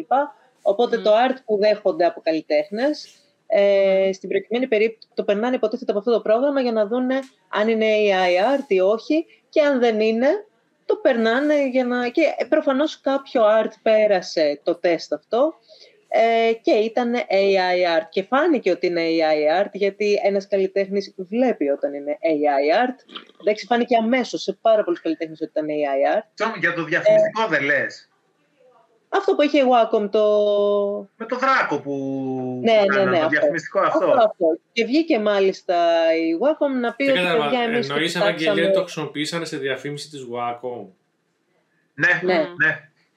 Ναι. Και είχε Ε, έναν AI δράκο σε διαφήμιση της Wacom η οποία πουλάει εργαλεία τέτοια σαν αυτό που χρησιμοποιώ εγώ. Αυτό εδώ είναι Wacom. Γραφίδες και Έτσι, τέτοια. για καλλιτέχνες, για σχεδιάσουν καλλιτέχνες. Ε, αυτό είναι λίγο, πρέπει να είσαι και λίγο. Ναι, αλλά από ό,τι κατάλαβα δεν το κάνανε Όχι, επίτηδες. όχι. Του την έφερε ο καλλιτέχνη. Ναι. Ακριβώς. Το Όχι. πρόβλημα τώρα ποιο είναι; Βγήκε ανακοίνωση από τη Wacom η οποία είπε ότι αγόρασε pre-made εικόνες. Δεν είπε ότι έβαλε ένα καλλιτέχνη να το φτιάξει. Ναι, Ε, αλλά ακριβώς. αυτές τι Έγινε pre-made τώρα εικόνες, ένα από ό,τι κατάλαβα, κάτι- δεν ήξερε ότι ήταν AI, το ήξερε. Νόμιζα ότι ήταν από καλλιτέχνε Ναι. pre-made. Έτσι Ναι, λένε. Ναι, έτσι λένε. αυτό Έτσι λέω. λέει η ανακοίνωση. Ε, κάποιος, κάποιος το ε, έκανε, κάποιος YouTuber είχα δει ότι το ανέλησε κάπως. Ε, πήγε σε αυτό το πρόγραμμα το οποίο λέγανε για τη Wacom ότι μπορούν να τσεκάρουν ε, και καλά ο- αν είναι AI ή όχι. Και όντως πάρα πολλά σχέδια τα οποία είναι ξεκάθαρα AI και είναι pre-made art από διάφορα άλλα προγράμματα ε, είναι, ε, ε, περνάνε το τεστ. Μμμ. Δεν ξέρω γιατί. Δεν, Εσύ ούτε δεν αυτοί μπορείς ξέρουν να γιατί, ανοιχνεύσεις το δεν ξέρω. AI, Ναι. είναι αδύνατο. Είναι αδύνατο, δεν, δεν γίνεται. Δεν ξέρω. Μάλλον, κάτι δεν, μάλλον αυτό το πρόγραμμα δεν κάνει απολύτως τίποτα. Μα δεν κάνει, προφανώ είναι δεν ένα μπορείς. αυτό. Δηλαδή το AI art είναι art κι αυτό. Αν έχεις. Τι να ανοιχνεύσεις. Θα μπορούσε να έχεις έναν άνθρωπο που δεν ζωγραφίζει πολύ καλά και να έκανε έξι δάχτυλα και πάλι. Δηλαδή, τι, τι να ανοιχνεύσεις Ναι. ακριβώς για ότι είναι AI art; Από πού; Και έρχεται λοιπόν στο ότι κάνανε αυτό το υπέροχο ούψι, ρε παιδί μου, το οποίο δείχνει το ότι δεν υπάρχει κάποια κριτική, ας πούμε, ούτε καν ένας κριτικός έλεγχος στο τι βάζουν. Δηλαδή, ακόμα και να θέλουν να μην χρησιμοποιήσουν AI art, δεν έχουν έναν κριτικό έλεγχο, γιατί προφανώς ε, πάλι δεν έχουν Μμμ. τους κατάλληλους εργαζόμενους. Ναι, οκ. ναι. Ε, θα πρέπει να βγουν και προγράμματα τα οποία να το ανοιχνεύουν λίγο καλύτερα. Δηλαδή πρέπει κάποιο. Ε, εντάξει, τώρα από ένα σημείο και μετά, ε, ειδικά όσο θα Για εξελίσσεται. δεν θα είναι γίνεται όλο και πιο τίποτα. δύσκολο. Ακόμα και κάτι που πρότεινε η Google και οι άλλες εταιρείες που προτείναν η- και η Adobe που έχει προτείνει το, το, το rights management και το να ψηφιακά λογότυπα και μαλακίες και υδατογράμματα μέσα στα αρχεία. Αυτά είναι μπουρδες. Τίποτα από αυτά δεν μπορεί να. Για τον πολύ απλό λόγο ότι ακόμα και αυτό το ψηφιακό υδατογράφημα που λένε την τυποπαριά να πούμε, με το που θα το Μμμ. σώσεις εσύ ή θα, θα πάρεις ένα screenshot από την οθόνη σου, θα εξαφανιστεί. Μμ, Ναι. ναι. Είναι καλό μόνο Τρόποι όταν το υπάρχουν. αρχείο πάει έτσι. Με το που θα σώσεις ένα JPEG, ας πούμε, πάλι θα εξαφανιστεί. Χωρίς exif Ναι. data. Αν έχει exif data, ναι, θα μείνει μέσα. Αλλά θα εξαφανιστεί με τη συμπίεση. Αν βάλεις 99% της συμπίεσης, θα εξαφανιστεί το λογότυπο. Το Ναι, υδατογράφημα. εξαφανιστεί, ναι. δεν υπάρχει τρόπος ε, ψηφιακά να το... Ο μόνος τρόπος είναι εξ αρχή, ας πούμε, όπως το PSD, που είναι proprietary της Adobe και μπορεί να το έχει μέσα εκεί και να μην μπορεί να το σβήσει κανείς. Αλλά κανονικά αρχεία εικόνες που πάνε από εδώ και από εκεί, καμία Αν περίπτωση. θέλει κάποιος, ε, αν θέλει κάποιος να ανακαθήκει και να κλέψει, θα κλέψει. Θα κλέψει. Όπως ναι. υπάρχει. ναι. Όπως ας πούμε το τι έχουν κάνει με κλεμμένο art ε, σε διάφορες μεγάλες άλλες εταιρείες. τύπου Το θέμα είναι αν σε πιάσουν να τιμωρηθείς, να φοβηθούν οι άλλοι να μην το ξανακάνουν. Α, καλά, σώθηκες. Αυτό. Συνήθως είναι μεγάλες εταιρείες οι οποίες δεν μπορούν τώρα να... Κανείς δεν θα μπορέσει να κινηθεί εναντίον τους. Σωστό. Σωστό, δυστυχώς. Και που Ζούμε έχουν μια πέσει άπειρα δυστοπία. λεφτά δυστυχώς αυτές τις εταιρείες, χωρίς να έχουν ξεκαθαρίσει τα νομικά. Μμμ. Και. μ, Αυτό γι... ναι. γίνανε πολύ γρήγορα όλα. Πάρα πολύ Ναι, γρήγορα. ναι. Οι επενδυτές, ξέρω εγώ, το, τους το πουλήσαν ότι είναι το επόμενο μεγάλο πράγμα και πέσαν όλοι να βάλουν δισεκατομμύρια πάνω. Μμ. Και η ηθοποιή, ας πούμε, του Hollywood που είπες, η Σαγκάφτρα. Η, Α- η Ανάφτρα.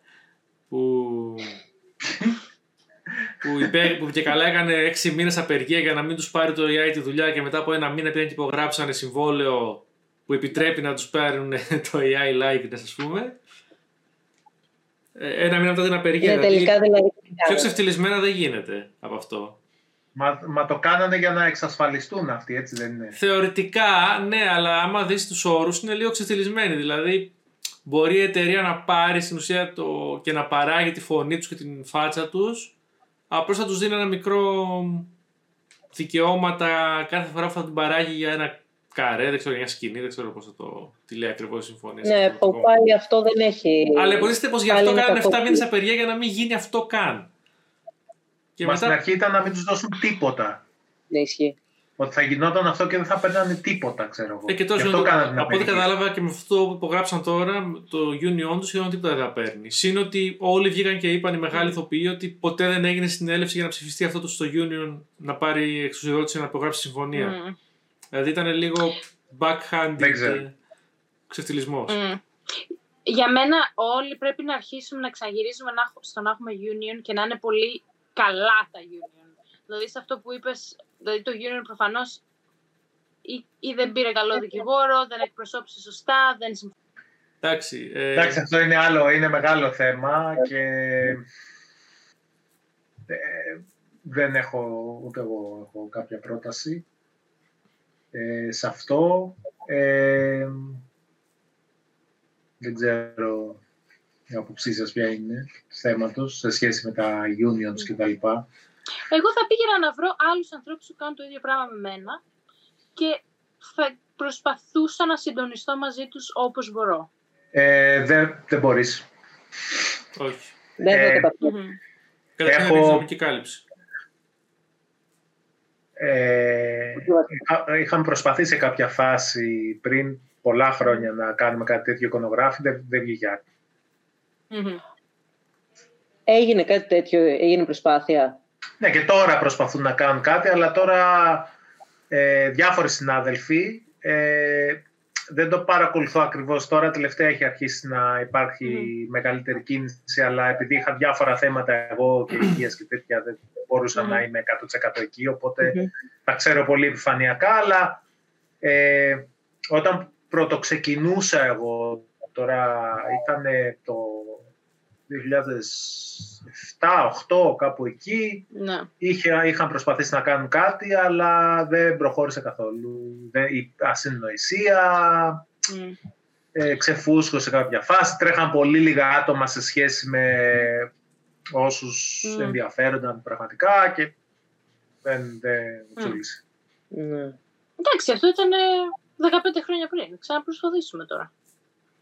Τώρα οι νέοι να προσπαθήσουν, εγώ ό,τι ε, θα, Ναι. είμαι διαρθυμένος να είμαι κοντά, αλλά να βγω μπροστά δεν με βασάνε τα πόδια μου.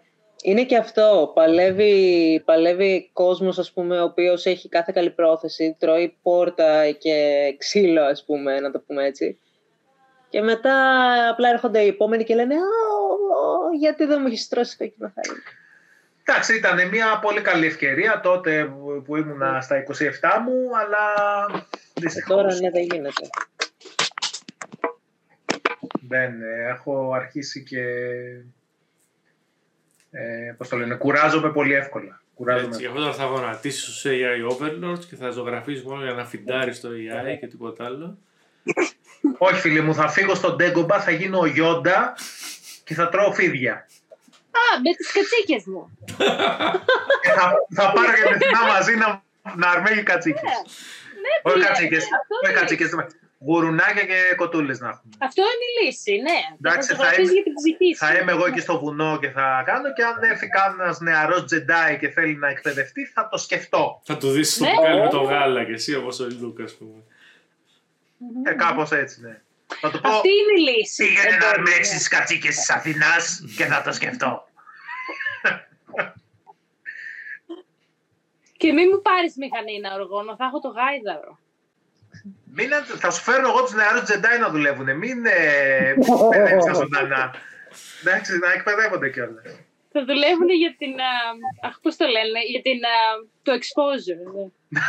Ο άλλη μάστιγα.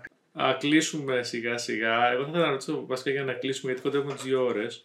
Πού βλέπετε εσείς το AI και τη φάση με το AI σε ένα χρόνο από τώρα;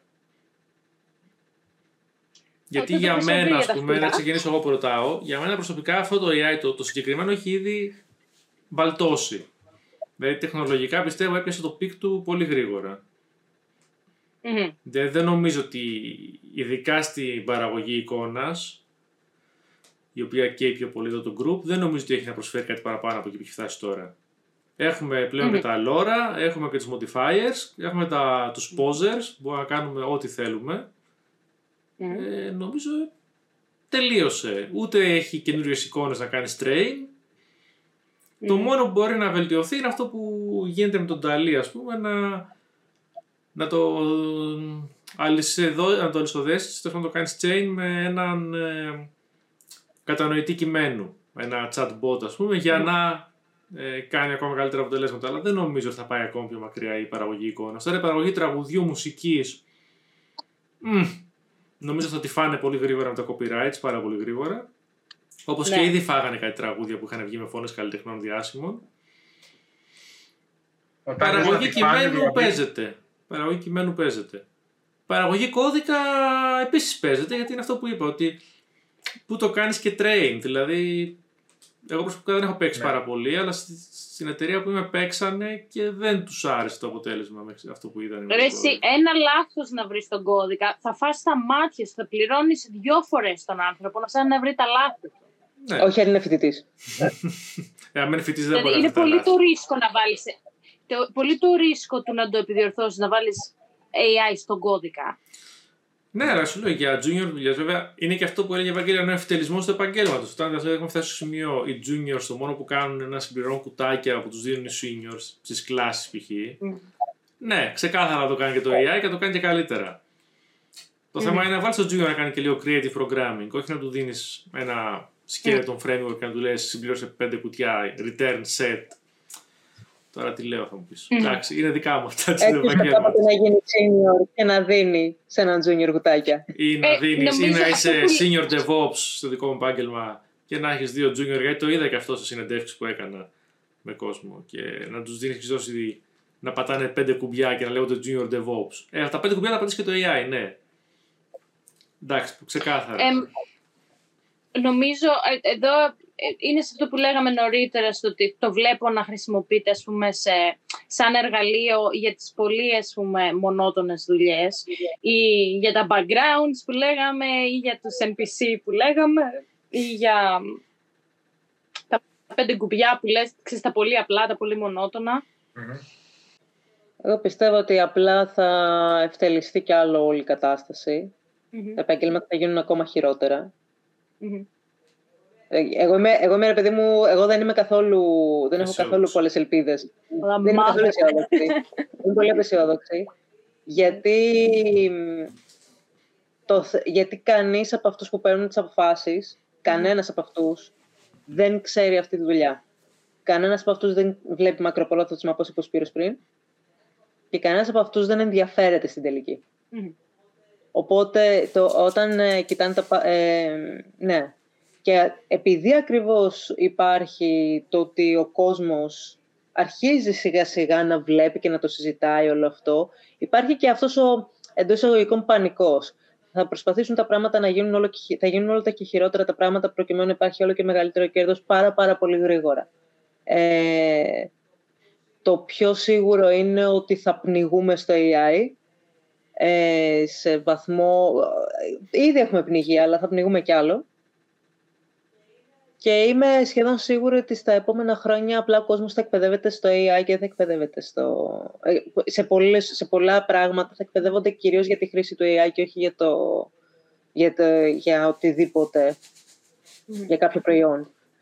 Στην αυτοματοποίηση, ας πούμε. Ναι. Ε, το οποίο, έτσι, ε, έχουμε δει ότι είναι ήδη πρόβλημα, ας πούμε, με νέες γενιές που είναι χρήστες κινητών, υπολογιστών κλπ. που δεν ξέρουν πώς λειτουργούν πέντε πράγματα βασικά ε, γιατί δεν εκπαιδεύονται σε αυτό.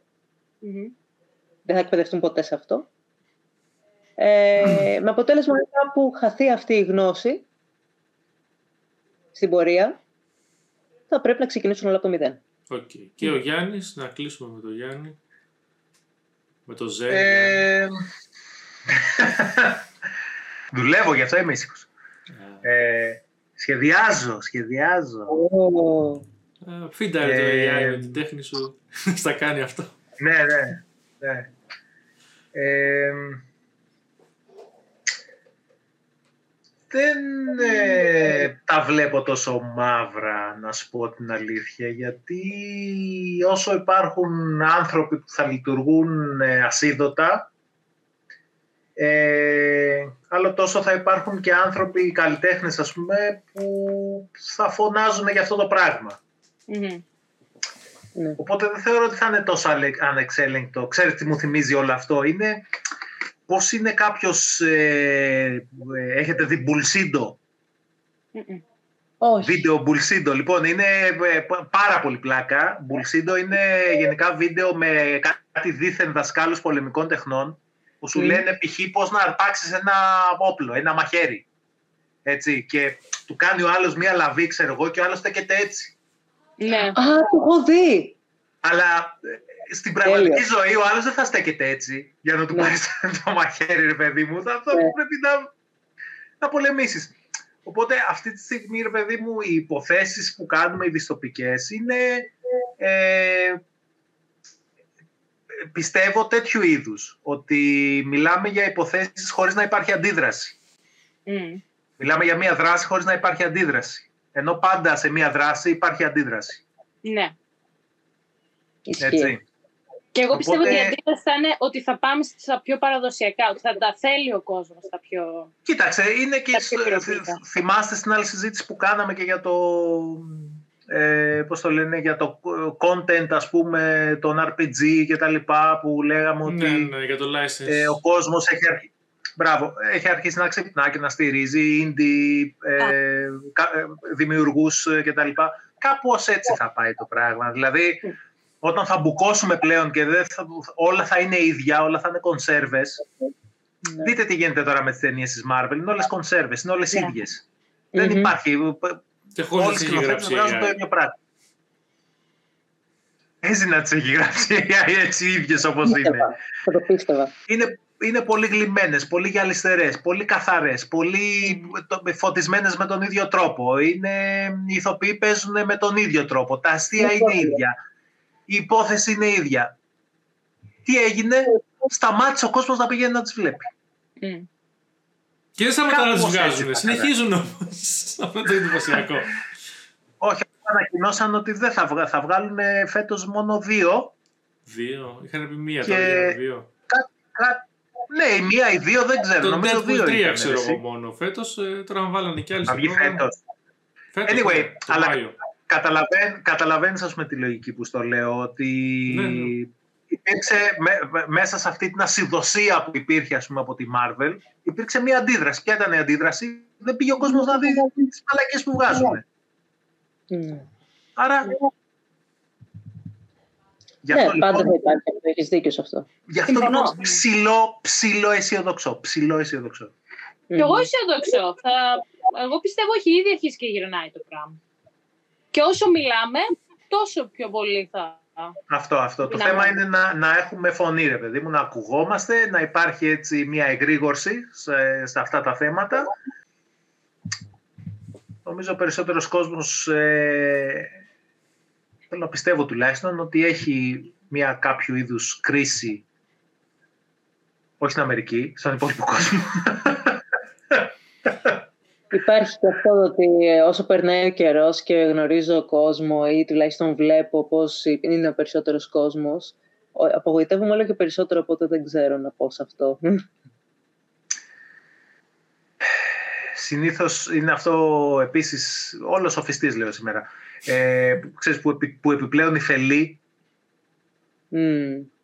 Η, η, η δυνατή η μειοψηφία, η, η, η μειοψηφία που φωνάζει.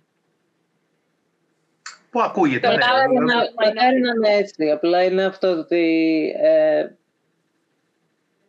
δεν, Μα δεν, περισσότερο- δεν μπορώ να ξέρω να, να δω αυτή την εικόνα, ας πούμε. Γι' αυτό που λέγαμε Έχω εμείς στις λοιπόν να πω την εταιρείες. Εικόνα. Παρεμφέρει αυτό που λέει ο Γιάννης, ότι ο καθένας ανεβαίνει σε επίπεδο της ανικανότητάς του.